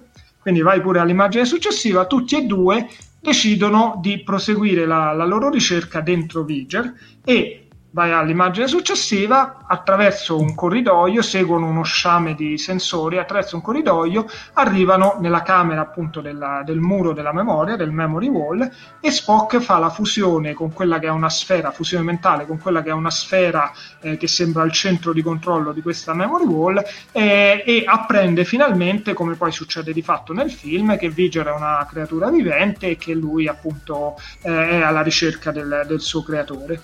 E niente, questa scena, di cui, come vedete, avevano costruito dei set anche elaborati, no? Non indifferenti. Adesso vi faccio, se vai avanti ci sarà un paio di foto di backstage. Vedete, questa è la prima, sulla sinistra è Spock che esce dal portello dell'Enterprise, e la seconda sono Spock e Kirk che entrano nella stanza del muro della memoria.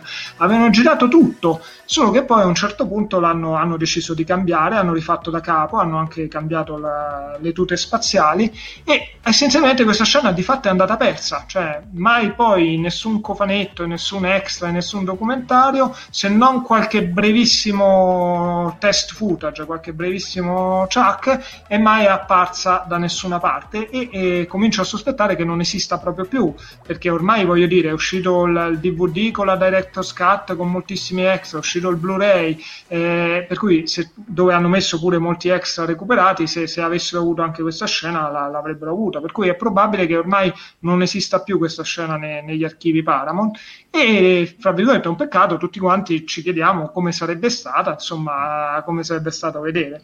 Tra l'altro in queste due immagini vedete come realizzavano l'effetto, stiamo parlando di un'epoca pre-computer grafica, di Kirk e Spock che fluttuano nello spazio, no? Li piazzavano su una pedana con un carrello, una bilancia, insomma, che poteva andare su e giù, e li spostavano. Questo chiaramente andava bene per le riprese in primo piano a mezzo busto, dove si vedeva solo la parte sopra. Se vai alla foto successiva, però, poi mi è venuto il dubbio, dico vabbè, ma questa ripresa qua, questa foto qui, ma come hanno fatto a farla? Questi stanno comunque sospesi nel vuoto, come fanno a fluttuare così? E non c'è Photoshop, non c'è computer grafica, non puoi rimuovere i cavi. E infatti i cavi non sono rimossi, semplicemente usavano un'illuminazione tale che non risultavano visibili. Infatti ho evidenziato un particolare di questa scena ingrandendola molto. Se vedete bene, ecco, con la freccia bianca si vede il sottile filo di metallo che teneva sospesi, questi erano due stuntman, non erano ovviamente Shatner e Nimoy, che teneva sospesi i due stuntman nelle tute spaziali. E niente, ci ho messo un po' a vederlo sto filo, cioè veramente erano bravi a fare questa cosa, nel senso illuminavano correttamente il set, facevano la fotografia in modo che i cavi scomparissero naturalmente, perché era l'unico modo per farlo, non c'era altro modo per tenere una persona appesa in mezzo al vuoto. Tra l'altro lo sfondo aiutava, nel senso con lo sfondo, ma anche quello non è un caso, cioè è chiaramente voluto, sapendo che tu devi fare una scena con una persona davanti che fluttui, fai un bello sfondo con tante cose verticali, per cui i fili tendono a scomparire nelle varie righine verticali. Quello era chiaramente, sono accorgimenti ben noti, insomma. Vedo alcuni commenti dei nostri ascoltatori. Sofia, la nostra Sofia, che ci diceva altro che green screen, e poi anche lei ha visto qualche foto di Spock in questo frangente. E Antonio Di Stefano si stupisce, dice ah però, e Giusimo Rabito offre un tributo proprio a te, e ti dice ma quante ne sai, grazie. Grazie, fa più di te Marcello, eh? sì ma guarda, nella parte in cui tu non c'eri ancora ho detto che è lui il super esperto ufficiale italiano, perché onestamente sono poche le persone che ho incontrato che ne sanno così tanto di Star Trek, eh. Quindi Marcello, dopo io e te ci sentiamo e sostituisci Max. Non potrei mai. Ovviamente. Beh, però averlo a fianco a me fa molto piacere, quindi anche a me, guarda, Riccardo Frasca ci dice i vecchi trucchi del mondo del cinema. Vero, esatto, vero. Artigianale ma comunque efficace. Io voglio dire una cosa, scusa, Max. Vai. A me queste scene qui mi hanno ricordato molto 2001 Odissea nello spazio. Ma come... non c'è dubbio, se The Motion Picture, quando è venuto Robert Wise, si è visto, lui non conosceva Star Trek, si è visto qualche episodio della serie classica, ha detto che è sta pagliacciata con i pigiami rossi, blu, eccetera. Lui ha appena visto 2001 Odissea nello spazio, che era l'apoteosi, no? L'esplorazione spaziale, il mistero, eccetera. 2001 segue molto l'estetica di 2001, scusate, The Motion Picture segue molto l'estetica di 2001 Odissea nello spazio, con le riprese lente, lunghe, una cosa che oggi non si potrebbe più fare. Infatti è un film che io trovo molto affascinante, non è privo di difetti, ma ha una potenza visiva che veramente credo sia ineguagliata poi negli altri film, ed è una cosa che non si può più fare adesso, però Concordo, perché è proprio fantascienza pura, non è fantascienza mixata con qualcosa. Se vogliamo dirla tutta, The Motion Picture può essere considerato una specie di primo reboot di Star Trek, perché se uno guarda un episodio della serie classica e guarda The Motion Picture, a stento pensa che è lo stesso universo narrativo. Già poi con il secondo film, L'Ira di Khan, è un altro reboot, perché è arrivato Nicolas Meyer e ha detto no, ma facciamo una cosa più tipo Capitani di Vascelli, una cosa più avventurosa tipo Marina Inglese, no, e cose del genere, e ha fatto un altro ottimo film.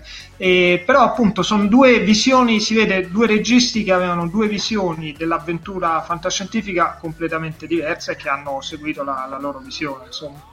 Vabbè, io da ignorante rispetto a voi due la domanda, vabbè, anche se usciamo un po', come mai, Marcello, in Star Trek L'Ira di Khan sono state completamente cambiate le divise? Proprio per questo motivo, cioè, è arrivato Robert Wise e ha detto che erano quei pigiamini colorati, facciamo una cosa seria, no? Tutto asettico, tutto è arrivato Nicolas Meyer. Poi chiaramente è chiaro che il pubblico pure in quel caso, insomma, quando poi hanno visto, una delle critiche che veniva fatta a The Motion Picture era che era un film freddo, che era analitico, che era poco emotivo, insomma, per cui è arrivato Meyer e ha detto no, mettiamoci le belle uniformi rosse con le giacche tipo marina militare inglese, una cosa più colorata, con un cattivo bello che con una battaglia spaziale nella Mutara Nebula, facciamo una roba più appunto avventurosa. Fa parte della sua visione, sì.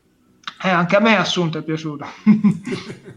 Io rimasi sconcertato. Io al cinema ho visto prima il secondo film e poi il primo l'ho visto a casa, perché ovviamente i tempi erano quelli, la distribuzione anche nelle città un po' più periferiche era diversa, e rimasi sconcertato, mentre il secondo film comunque mi restituiva quell'idea di Star Trek della serie classica, ovviamente ristilizzzato. Il primo film mi lasciò sconcertato perché non riuscivo a percepire il feeling che avevo nella serie, che vivevo nella serie classica, proprio perché era estremamente più serioso, estremamente più asettico.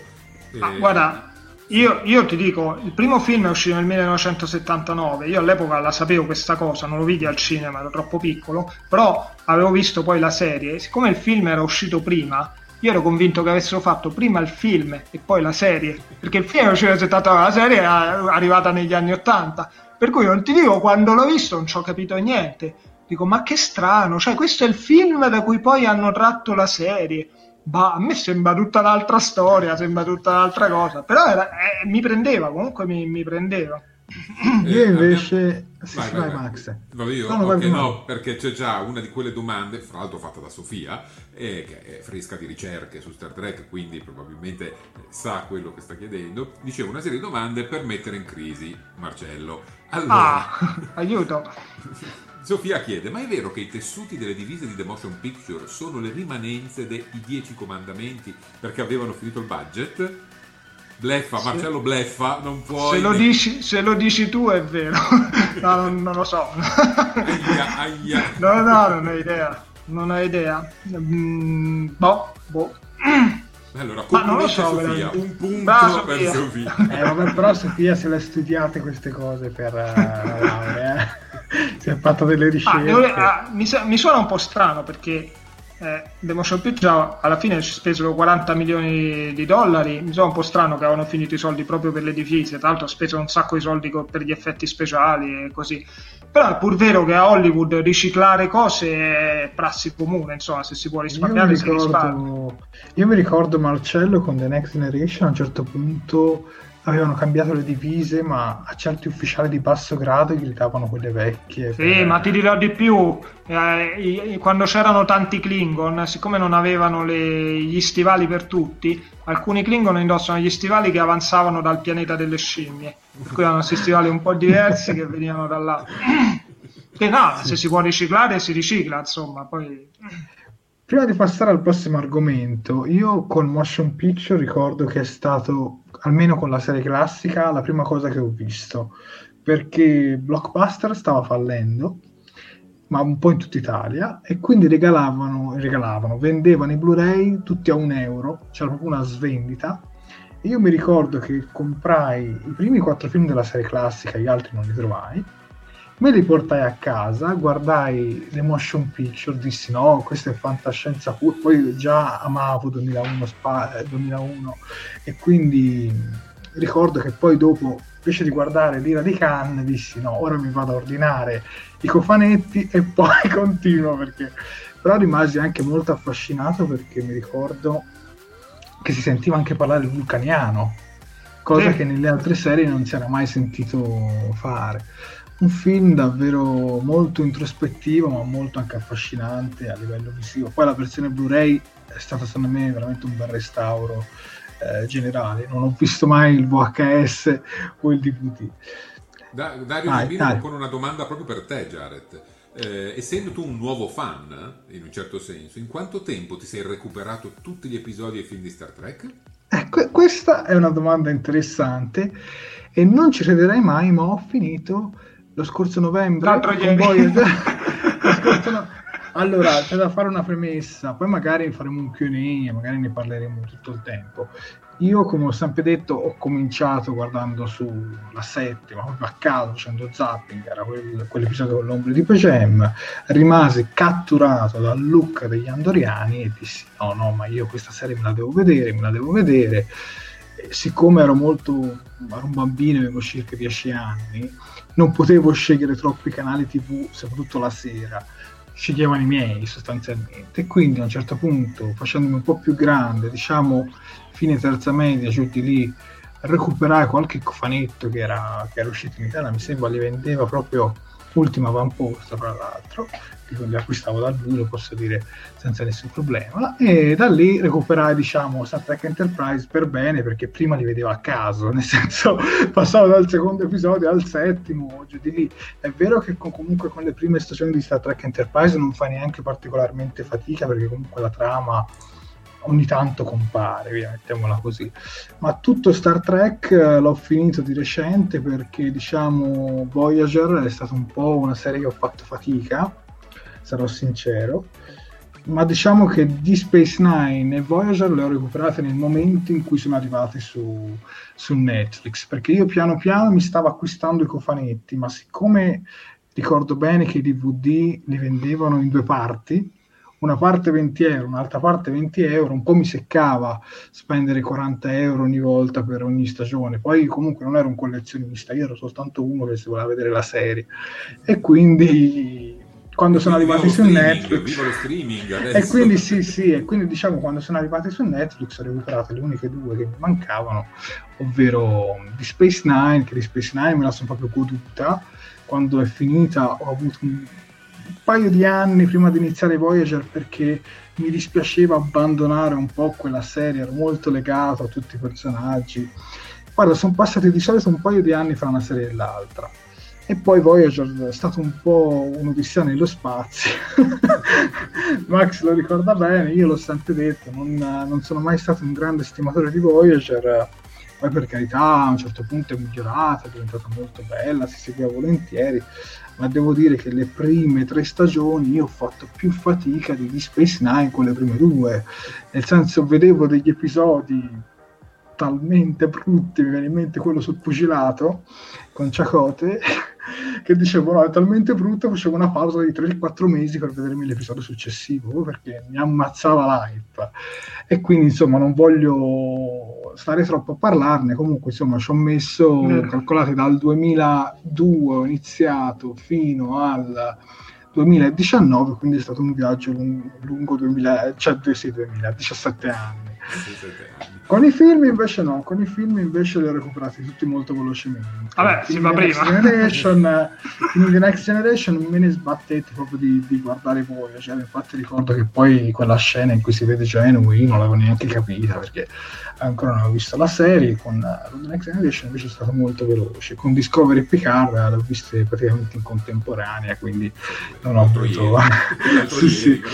avuto questo problema. Passando al prossimo argomento, perché Jeffrey Hunter, il primo capitano Pike, non stiamo parlando della serie nuova, ma il primo storico capitano Pike, rifiutò di partecipare alla serie.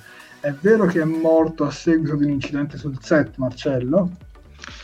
Allora, questa è una storia triste ed è una storia di quelle che tutti quanti noi ci chiediamo, ma come sarebbe stato Star Trek se Jeffrey Hunt, perché quando il pilota The Cage fu scartato decisero di girarne uno nuovo, il cast fu completamente rifatto a parte Spock, però al capitano Pike, a Jeffrey Hunter, fu chiesto di tornare a interpretare il capitano, per cui doveva essere lui, Pike, e l'attore rifiutò. Per cui se non avesse rifiutato sarebbe stato lo stesso Star Trek di adesso? Sarebbe stato diverso? Saremmo qui a parlarne 50 anni dopo? Non lo sappiamo, e quello che sappiamo è che il povero Jeffrey Hunter alla fine ebbe un triste epilogo, perché morì solo 3 anni dopo, nel 1969, e tra l'altro anche lì sulla sua morte sono circolate varie voci che adesso andiamo a chiarire. Innanzitutto vi dico che Jeffrey Hunter è un nome d'arte. Quell'attore si chiamava Harry Herman McInnes Jr. Fortuna che ha scelto il nome esatto, ha scelto il nome d'arte perché era molto difficile da pronunciare. Lui, Jeffrey Hunter, era un ottimo attore ovviamente, e negli anni quando fece il pilota, quindi nel 64, era sulla cresta dell'onda, aveva fatto molti film, aveva una buona carriera alle spalle. E che succede? Se vai all'immagine successiva, Jeffrey Hunter, quello che vedete è lui con la sua seconda moglie, che si chiamava Dusty Bartlett, e con la quale tra l'altro ha avuto 2 figli. E che succede?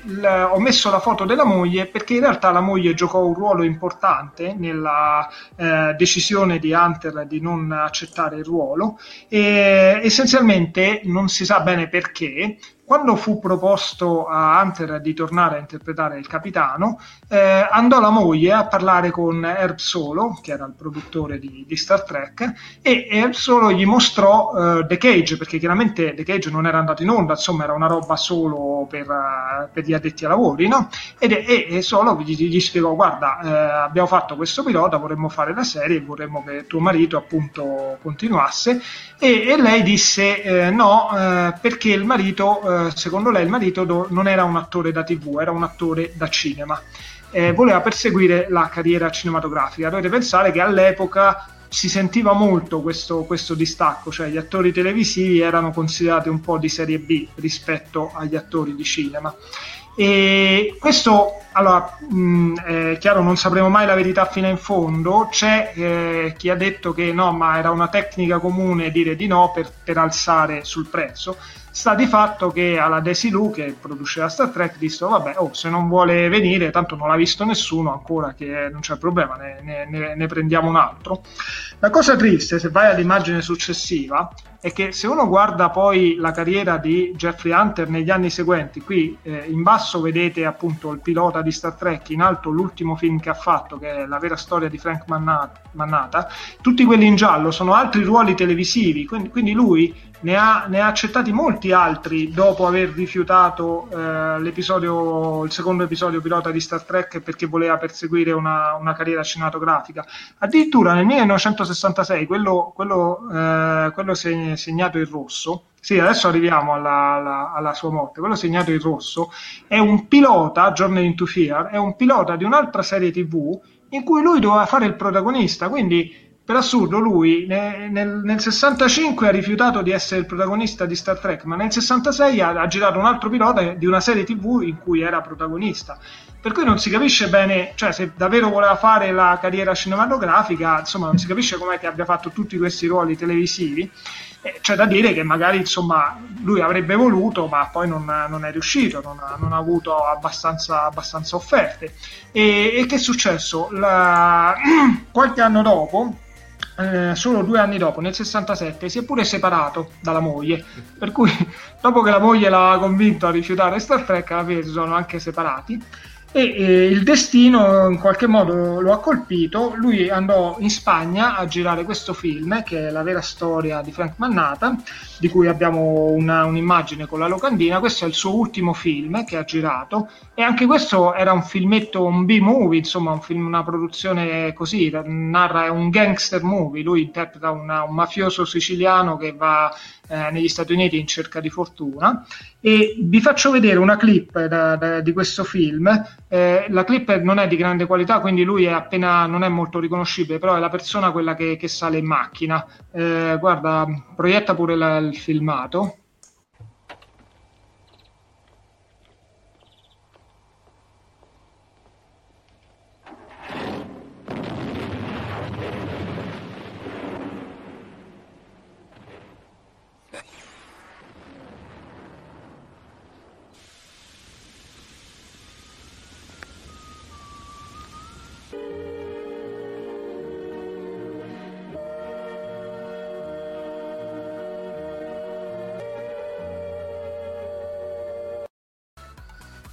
Oh, perché ho messo questa scena? Questa è l'ultima scena del film, c'è la macchina che esplode e lui muore. Esatto, perché che successe? Ci fu un incidente sul set, in effetti. La ripresa che si vede della macchina che esplode si vede molto da lontano, non doveva essere così, doveva esserci una ripresa più da vicino, e il finestrino della macchina doveva esplodere andando verso... Lui era davvero dentro, stranamente, perché non ha molto senso tenere l'attore dentro la macchina quando devi fare una scena di esplosione, ma lui era davvero a bordo della macchina. Il finestrino, anziché esplodere verso l'interno, esplodette verso l'esterno, andò verso l'interno, e lui ebbe un trauma cranico. Allora, siccome comunque la produzione si era conclusa, lui pochi giorni dopo prese l'aereo, era in Spagna e tornò a Los Angeles, e durante quel volo ebbe una specie di semiparalisi, cioè non arrivò a Los Angeles, atterrò a Los Angeles che non riusciva più a muovere il braccio e la gamba, e era confuso, non riusciva a parlare, per cui fu immediatamente ricoverato all'ospedale. E all'ospedale poi insomma lo controllarono, fecero tutti gli accertamenti e fu dimesso qualche giorno dopo senza che nessuno trovò niente. Spesso si legge, anche per esempio lo stesso Memory Alpha lo scrive, che poco dopo lui morì, appunto come è stato già scritto nei commenti, morì cadendo sulle scale di casa sua a seguito appunto di quell'incidente che aveva avuto, che aveva in qualche modo lasciato un qualche trauma cranico, esatto, e è caduto poi nelle scale della sua villa a Los Angeles. Il fatto è che questa storia, cioè questo legame tra l'incidente che ci fu sul set e la caduta che lui ebbe, è incerto, è dubbio, perché in realtà tra i due eventi sono passati 6 mesi, cioè lui aveva girato questa scena che era il novembre del 68 e poi è morto, mi sembra che fosse maggio-giugno del 69, quindi era passato parecchio tempo. Non solo, tra l'altro in questi mesi lui si era anche, nel frattempo a febbraio si era risposato con la sua terza moglie, per cui insomma aveva iniziato una nuova vita, e con questa terza moglie è stato sposato solo pochi mesi, perché poi è morto subito dopo. Perché c'è il dubbio che sia legato in qualche modo a quell'incidente? Perché lui è vero che è caduto dalle scale, ma non è morto, cioè non è caduto così perché è scivolato, è caduto perché proprio per un caso del destino, mentre scendeva le scale ha avuto un ictus, un aneurisma cerebrale che gli ha fatto perdere l'equilibrio, lui ha sbattuto la testa dietro sulla nuca e poi è andato in avanti e ha sbattuto prima sulla ringhiera, poi ha sbattuto sul pavimento e sul pavimento si è fatto molto male, ha sbattuto la testa pesantemente, è stato portato all'ospedale, è stato soccorso dal giardiniere, da un amico che era lì in casa, è stato portato all'ospedale, gli hanno fatto un intervento chirurgico per tentare di salvarlo, ma è comunque morto il giorno seguente. Per cui che succede? Non si può dire, non si può sapere se quell'ictus che ha avuto fosse comunque una conseguenza tardiva di quell'incidente che ha avuto sul set oppure no, erano comunque passati parecchi mesi. Malgrado tutto non manca la solita cospirazione di turno, c'è la figlia della terza moglie che si chiama Mary Ann Anderson, vi ho preparato una piccola clip, che in un'intervista sostiene che secondo lei non è vero che è morto per un incidente, ma è stato ucciso, e quel colpo che lui ha preso dietro la nuca, che sarebbe il primo colpo di quando è ruzzolato per le scale, in realtà è qualcuno che lo ha colpito da dietro e lui poi è caduto e effettivamente si è fracassato la testa cadendo. Vediamo quello che dice. Another theory that he was actually pushed down the stairs, and if you read the autopsy and the coroner's report, those almost clearly state that he was hit in the back of the head. I personally feel, and I feel this very strongly, that Jeff was hit in the back of the head sometime that day, whether it was early morning or before the possible fall. Lei insiste sul fatto che lui è stato colpito in testa. Ovviamente i medici hanno escluso questa possibilità, nel senso che il colpo che lui ha dietro la testa era la conseguenza del primo colpo che aveva preso per la caduta dalle scale, e l'ictus che aveva avuto era dovuto banalmente, cioè era interno al cranio, non era dovuto a una causa esterna. Però sai, per una celebrità che muore giovane in maniera così improvvisa c'è sempre qualcuno che pensa che ci sia dietro un mistero, una cospirazione. Quindi rimane la domanda: se lui avesse accettato il Star Trek, non sarebbe morto? Sarebbe ancora vivo? E avremmo avuto uno Star Trek che è durato 50 anni? Nessuno può dirlo. Beh, probabilmente adesso staremo guardando la serie Star Trek, chiamiamola New Frontiers, con il capitano Kirk. Esatto. Con il capitano Pike, perché il capitano Pike avrebbe terminato il suo corso di avventure, chissà.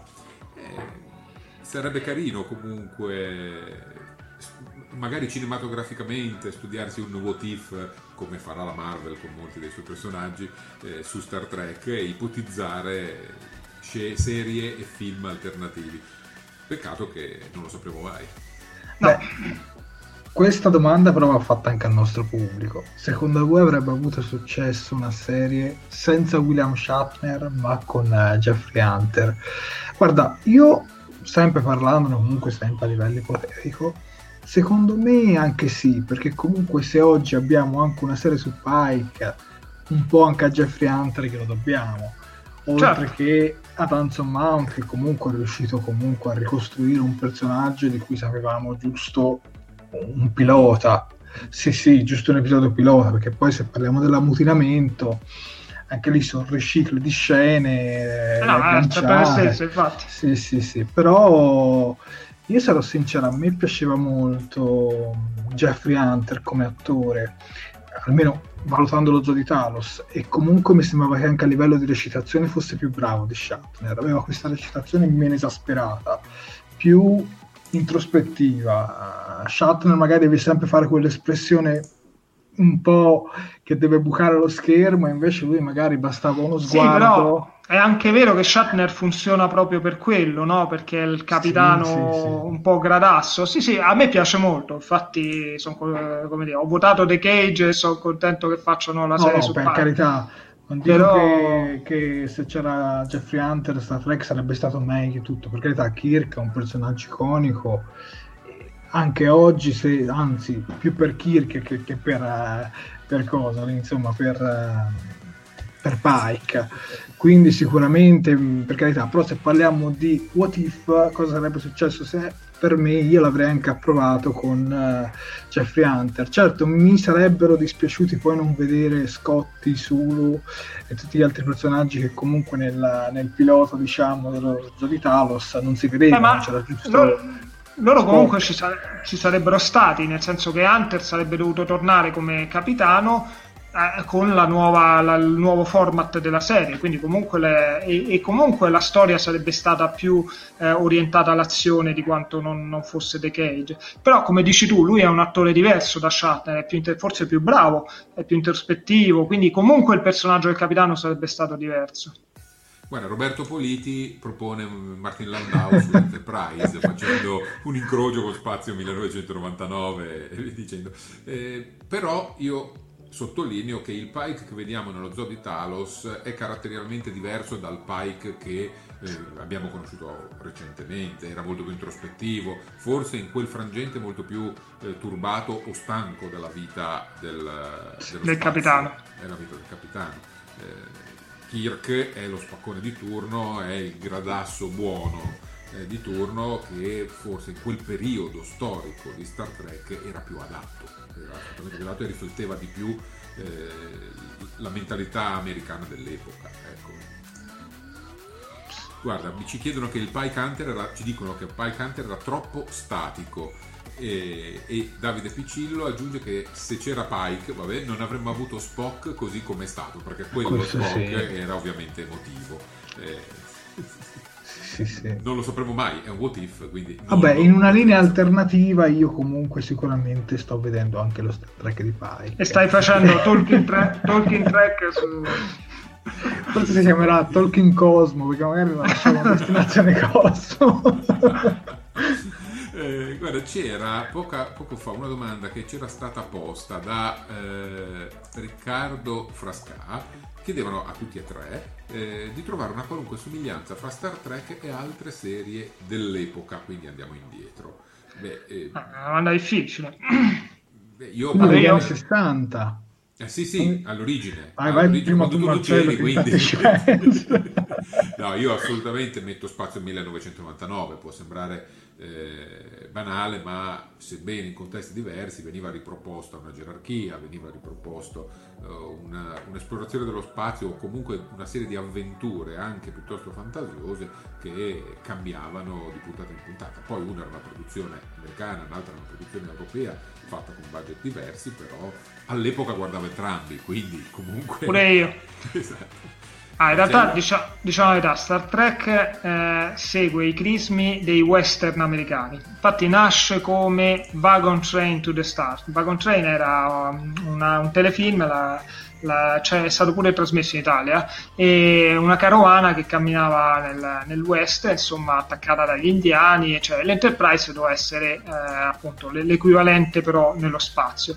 Per cui è molto simile a molte serie western dell'epoca, cioè c'erano gli eroi, c'erano i buoni, c'erano i cattivi e c'erano le avventure. C'era l'esplorazione, no? La frontiera, lo dice proprio la narrazione di apertura, spazio ultima frontiera. Su altre cose Star Trek riprende molto anche le prime serie anni 50, dove c'era appunto il capitano dell'astronave che andava all'avventura nello spazio con ogni episodio. C'è da dire che Star Trek, in realtà, se uno lo prende in un contesto storico, è stata un po' la prima serie che ci ha tenuto molto ad avere una grande attendibilità scientifica, contrariamente alle serie dell'epoca. Per esempio un Lost in Space inedito in Italia, che è coevo di Star Trek, non si poneva la cura dell'attendibilità scientifica, e Star Trek è stata la prima serie quindi in cui si vedeva il futuro, un futuro credibile, più credibile che non quello di altre serie. Per esempio anche Spazio 199 ci teneva molto all'attendibilità scientifica, però è successivo, no? Spazio 199 e niente, questo è stato l'elemento di differenza che ha fatto spiccare, emergere Star Trek rispetto alle altre serie dell'epoca. Jared? Avete di tutto voi. È un salvo. Vabbè, a me una serie però non c'entra molto con Star Trek, aveva anche un po' un Battlestar Galactica, comunque un po' con quelle tematiche, un pochino mi ricordava un po' Star Trek, però molti anni dopo. Azrael Barbanegra osa un pizzico, sì, di Twilight Zone, cosa ne pensate?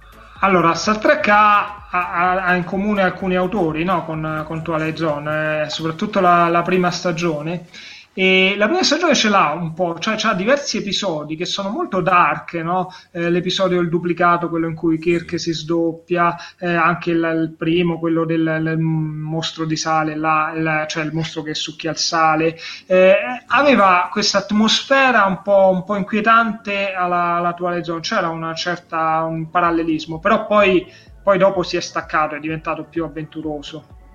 Beh, c'è anche una citazione di Twilight Zone in una scena in cui guardano la scena The City in the Edge of Forever, vabbè, in italiano Uccidere per amore, la scena in cui guardando verso il cielo si va verso la volta stellata, che era tipica dell'inizio di Twilight Zone, quindi era citata in un certo senso. Jared, siamo arrivati alla domanda che ha portato il domandone, la domanda che tutti vogliono porre, e a te l'onere e l'onore di porla a Marcello.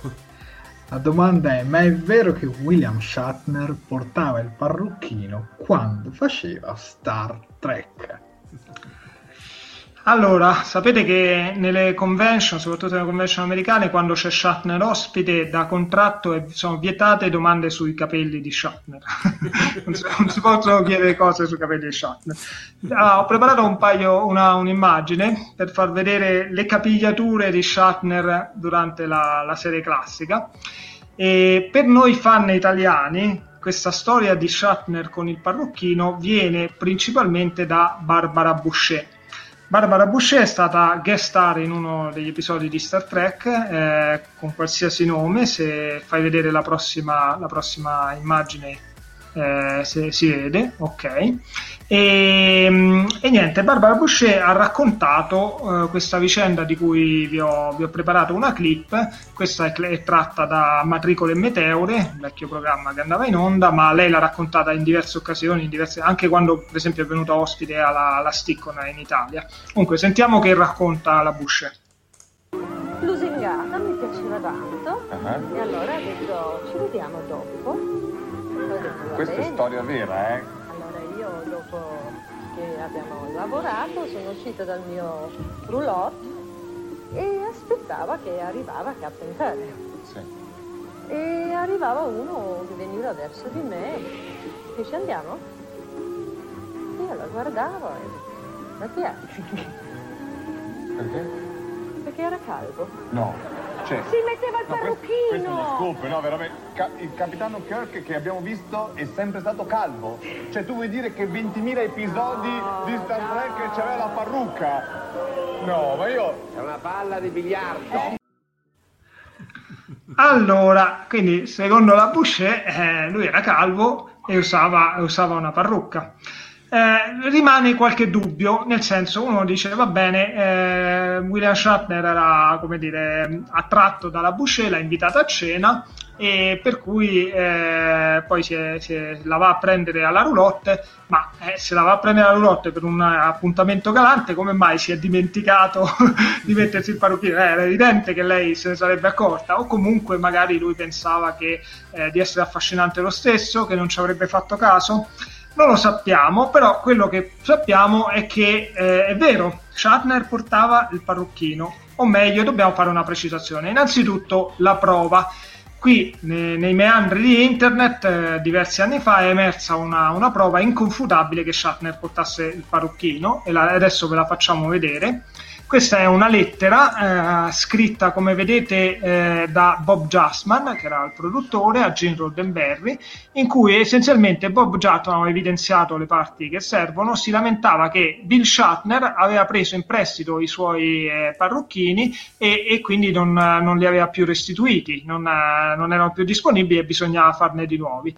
La cosa bella è che nella stessa lettera si lamenta che anche Major Barrett aveva preso era scomparsa la sua parrucca, e anche la parrucca di Nichelle Nichols era scomparsa, quindi c'era, come dire, questa abitudine di fregarsi le parrucche sul set. Però questa qui è appunto una lettera autentica, è datata 5 febbraio 1968, quindi risale alla seconda stagione, quindi alla pausa tra la seconda e la terza stagione, quindi è confermato che Shatner portasse un parrucchino, ma se voi vedete proprio questa lettera, Major Barrett e Nichelle Nichols, la lettera fa riferimento alle loro wig, che vuol dire parrucca, mentre per Shatner non parla di wig ma parla di hair pieces, cioè pezzi di capelli, che non è corretto tradurre con parrucca in italiano, è più quello che noi chiamiamo un toupé, che è appunto una parte solo di capigliatura che uno si mette nella parte davanti della fronte. Perché? Perché la verità è che Shatner, qui ho preparato un'immagine, aveva una capigliatura alla Jack Nicholson, cioè molto stempiata, ma non era calvo o non era certo una palla di biliardo, come viene detto in quell'episodio di Matricole e Meteore. Ho anche evidenziato quale, secondo le mie ricostruzioni, era il suo grado di calvizie all'epoca della ripresa della serie classica. E la cosa bella è che, vai avanti con la prossima foto, secondo me gli elementi che maggiormente lo rivelano sono le foto degli anni 70 di William Shatner. Cioè, secondo me, nella serie classica lui aveva dei bravissimi parrucchieri che gli aggiustavano il suo hairpiece fatto bene. Quando poi negli anni 70 ha affrontato un periodo di difficoltà, che partecipava, faceva delle comparsate, degli show televisivi, dei giochi a premi, non aveva dei parrucchieri altrettanto bravi e si vedono i risultati. A questo punto la domanda è, va bene, ok, ma allora lui portava il parrucchino, ma quindi esiste una foto di Shatner pelato senza il parrucchino oppure non esiste?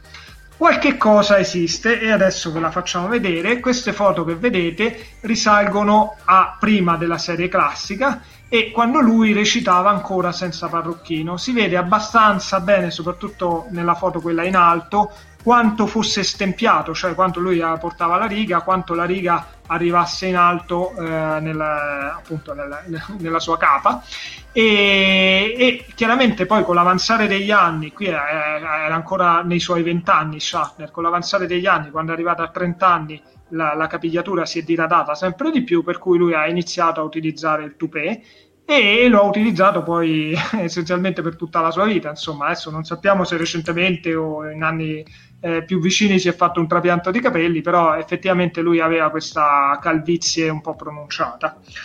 Vi invito, se a chi vuole approfondire, se vai avanti con la prossima immagine, c'è un blog divertentissimo che è dedicato appunto al toupé di Shatner, dove c'è la William Shatner School of Topological Studies, gli studi topologici su Shatner, e niente, da dove vengono tra l'altro molte di queste immagini.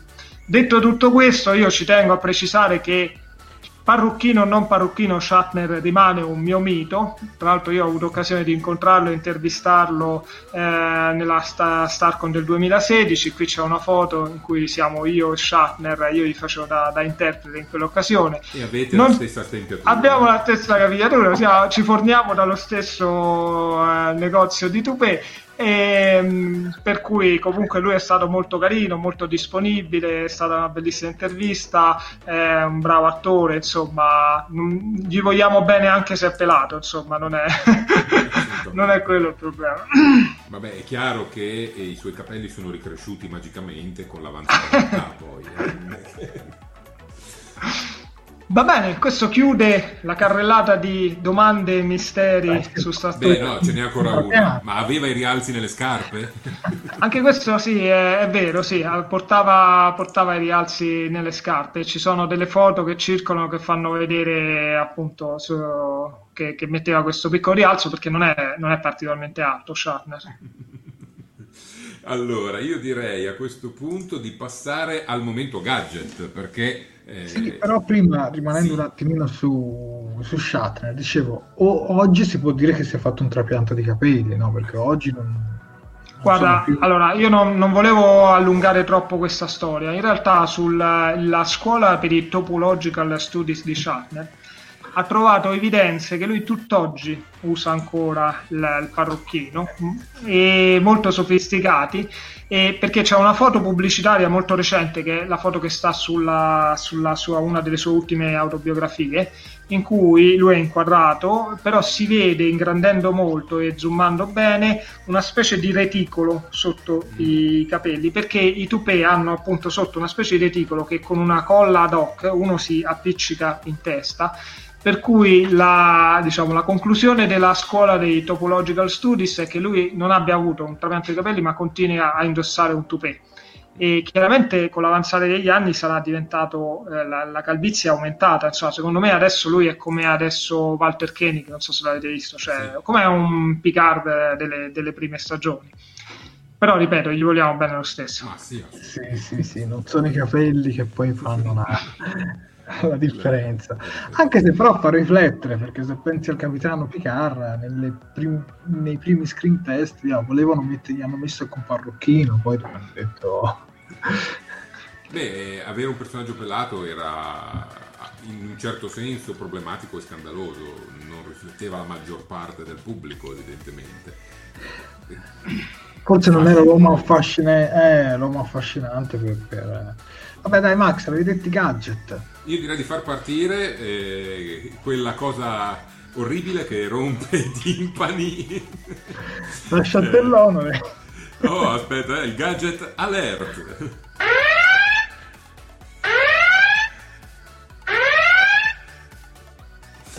È il momento di tirare fuori i nostri gadget e di chiedere ovviamente al nostro pubblico di fotografarci o di fotografare i propri gadget e di inviarceli presso tutti i nostri canali social. Vedo già Jared con in mano qualcosa di volante. Jared propone questa sera... Aspetta, mettimi il primo piano, almeno la faccio vedere meglio. Eccola qua. La nave, diciamo, prima parlavamo di pilota e allora ho detto perché non porto la nave del pilota di Star Trek Discovery, che non è la Discovery ma è la Shenzhou. Quindi ecco la Shenzhou, che ha un design molto simile all'Enterprise, diciamo, a NX, quella di Archer. Eccola qua, questa è della Eagle Moss, e credo fosse proprio il primo modello che hanno messo in vendita nella collezione Discovery. Marcello? Allora, io ho questo qui, dov'è?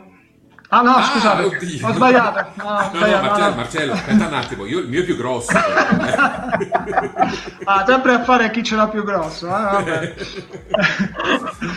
No, aspetta, eccolo, dov'è? Aspetta che ti propongo in versione... sempre un'astronave, descrivicela tu.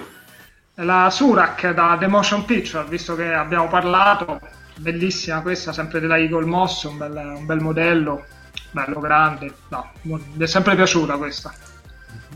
E guarda, io invece ho portato un calendario degli anni 2000.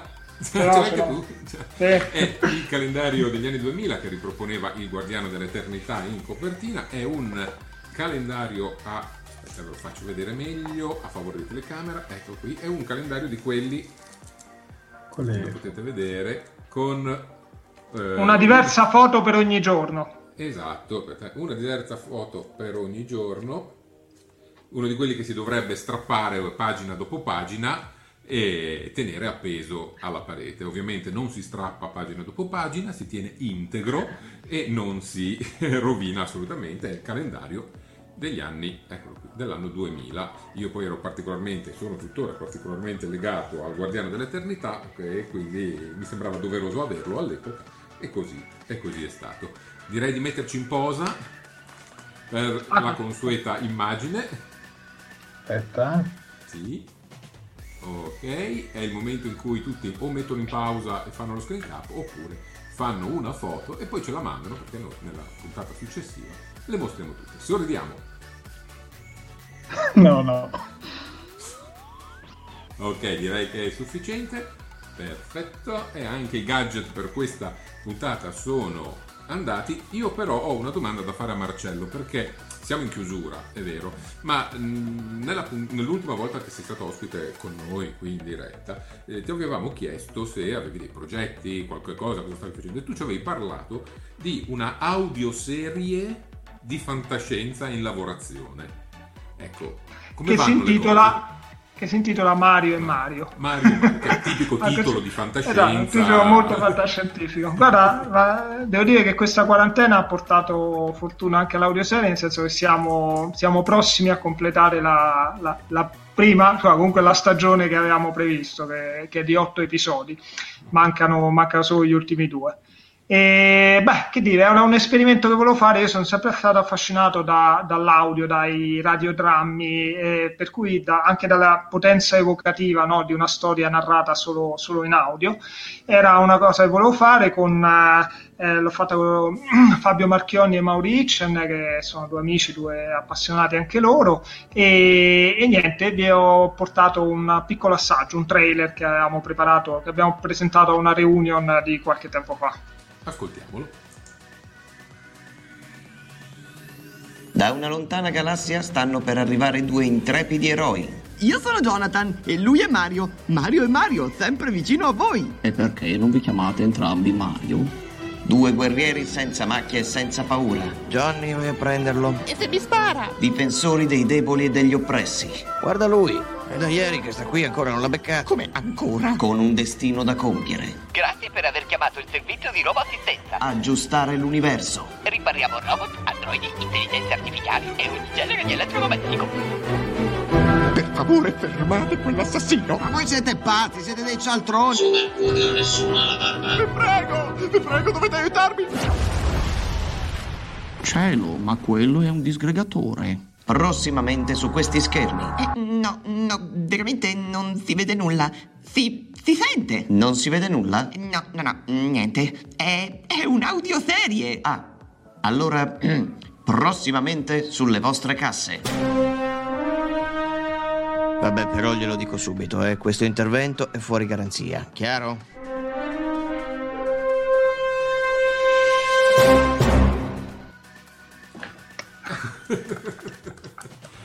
innanzitutto una lode al coraggio di affrontare un'audioserie in questo periodo dove sì, stanno riprendendo campo i podcast effettivamente, però di audioserie o audiosceneggiati non se ne sentono molti.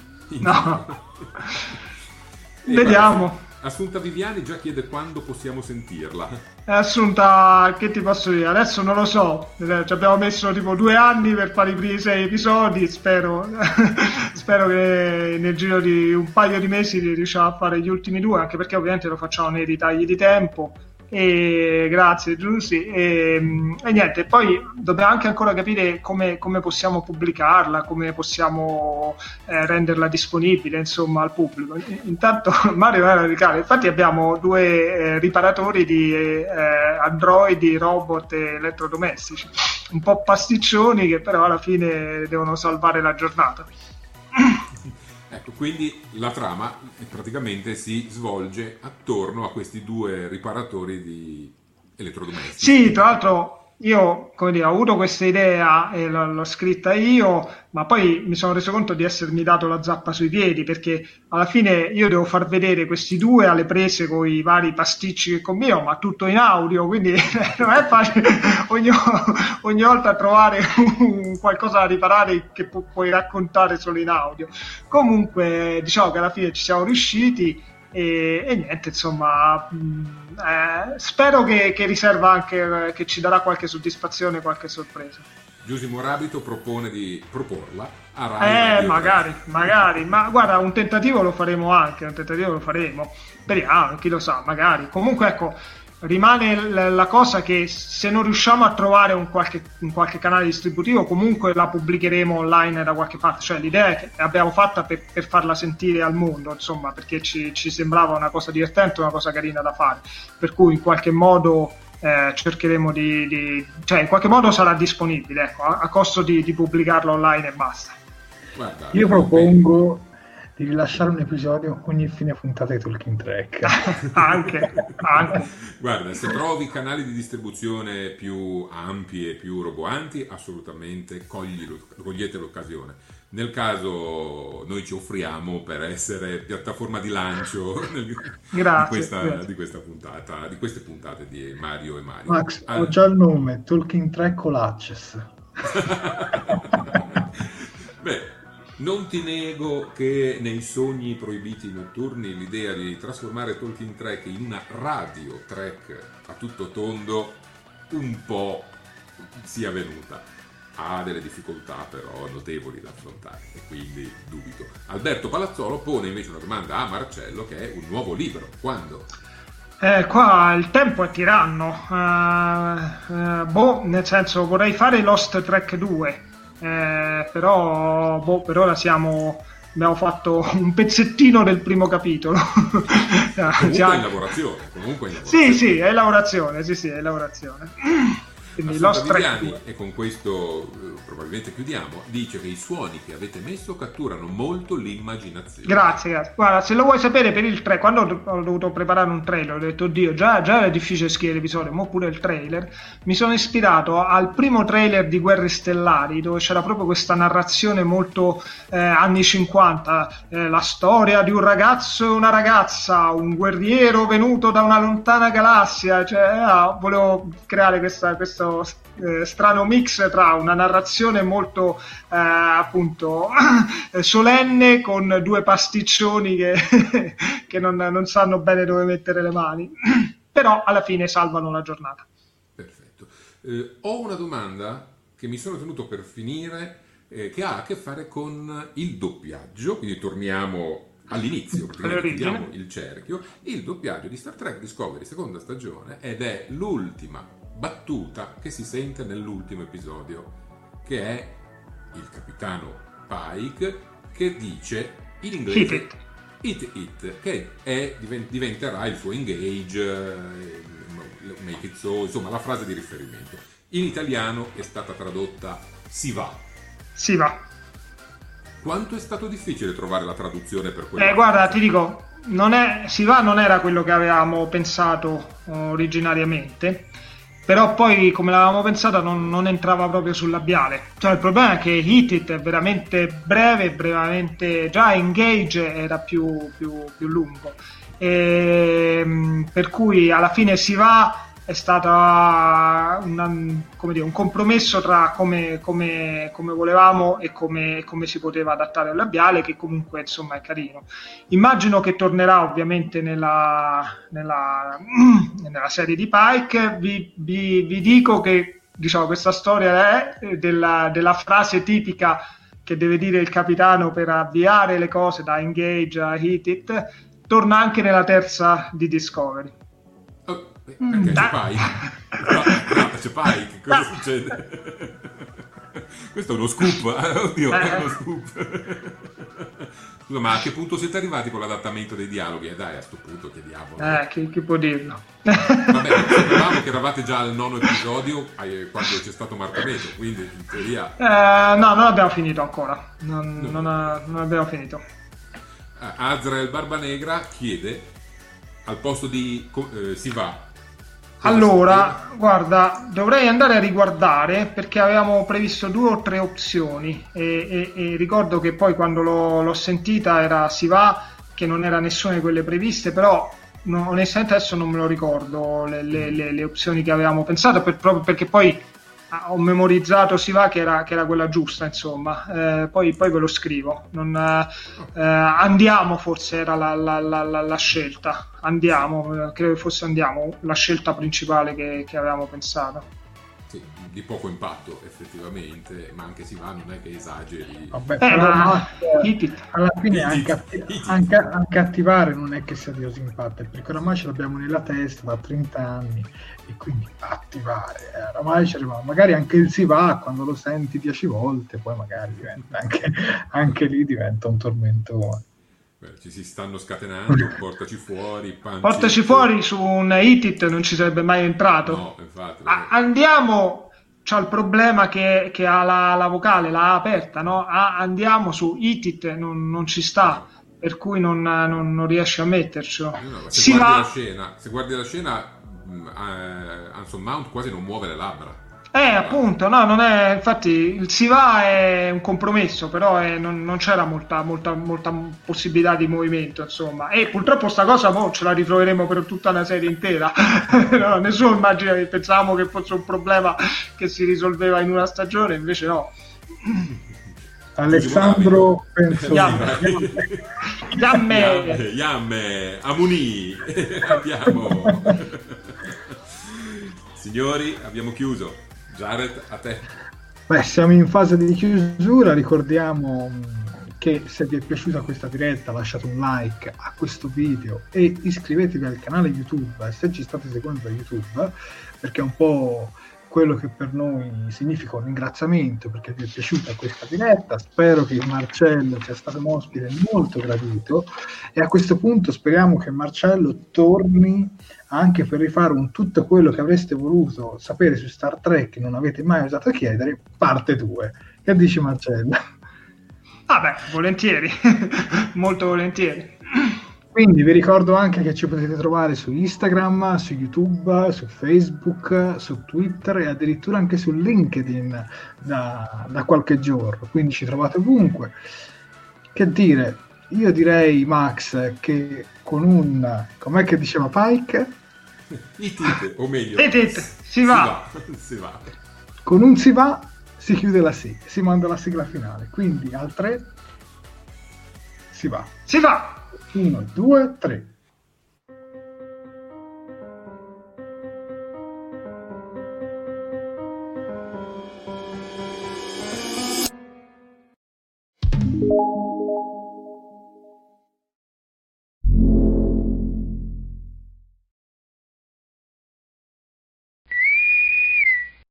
Fantascientificast e Talking Trek sono produzioni amatoriali, non si intende infrangere alcun copyright, i cui diritti appartengono ai rispettivi detentori.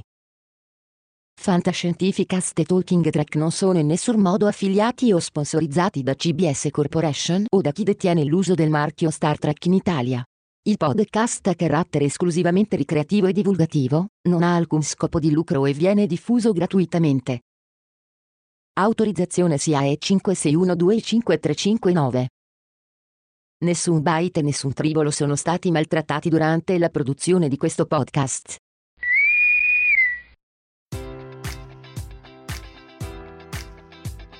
Enjoy all your favorite sports like never before at BetMGM. Sign up using code Buckeye and receive up to $1,500 back in bonus bets if you don't win your first bet. When you register with BetMGM, you'll get instant access to a variety of parlay selection features, live betting options, and the best daily promotions in the business. And with BetMGM at your fingertips, every play and every game matters more than ever. Place your money line, prop, or parlay bets with the king of sportsbooks today. Sign up using code Buckeye and receive up to $1,500 back in bonus bets if you don't win your first bet.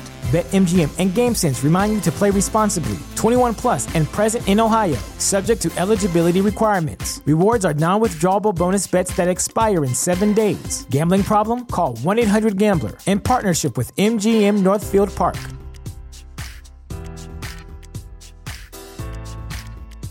Support for this podcast and the following message come from Corient. Corient provides wealth management services centered around you. They focus on exceeding your expectations and simplifying your life. Corient has been helping high achievers just like you enjoy their lives more fully, preserve their wealth, and provide for the people, causes, and communities they care about. As one of the largest integrated fee-only registered investment advisors in the U.S., Corient has deeply experienced teams in 23 strategic locations. Corient has extensive knowledge spanning the full spectrum of plan, investing, lending, and money management disciplines. Leverage Corient's exclusive network of experts to craft custom solutions designed to help you reach your financial goals, no matter how complex they may be. Real wealth requires real solutions. For more information, connect with a wealth advisor today at Corient.com. That's Corient.com.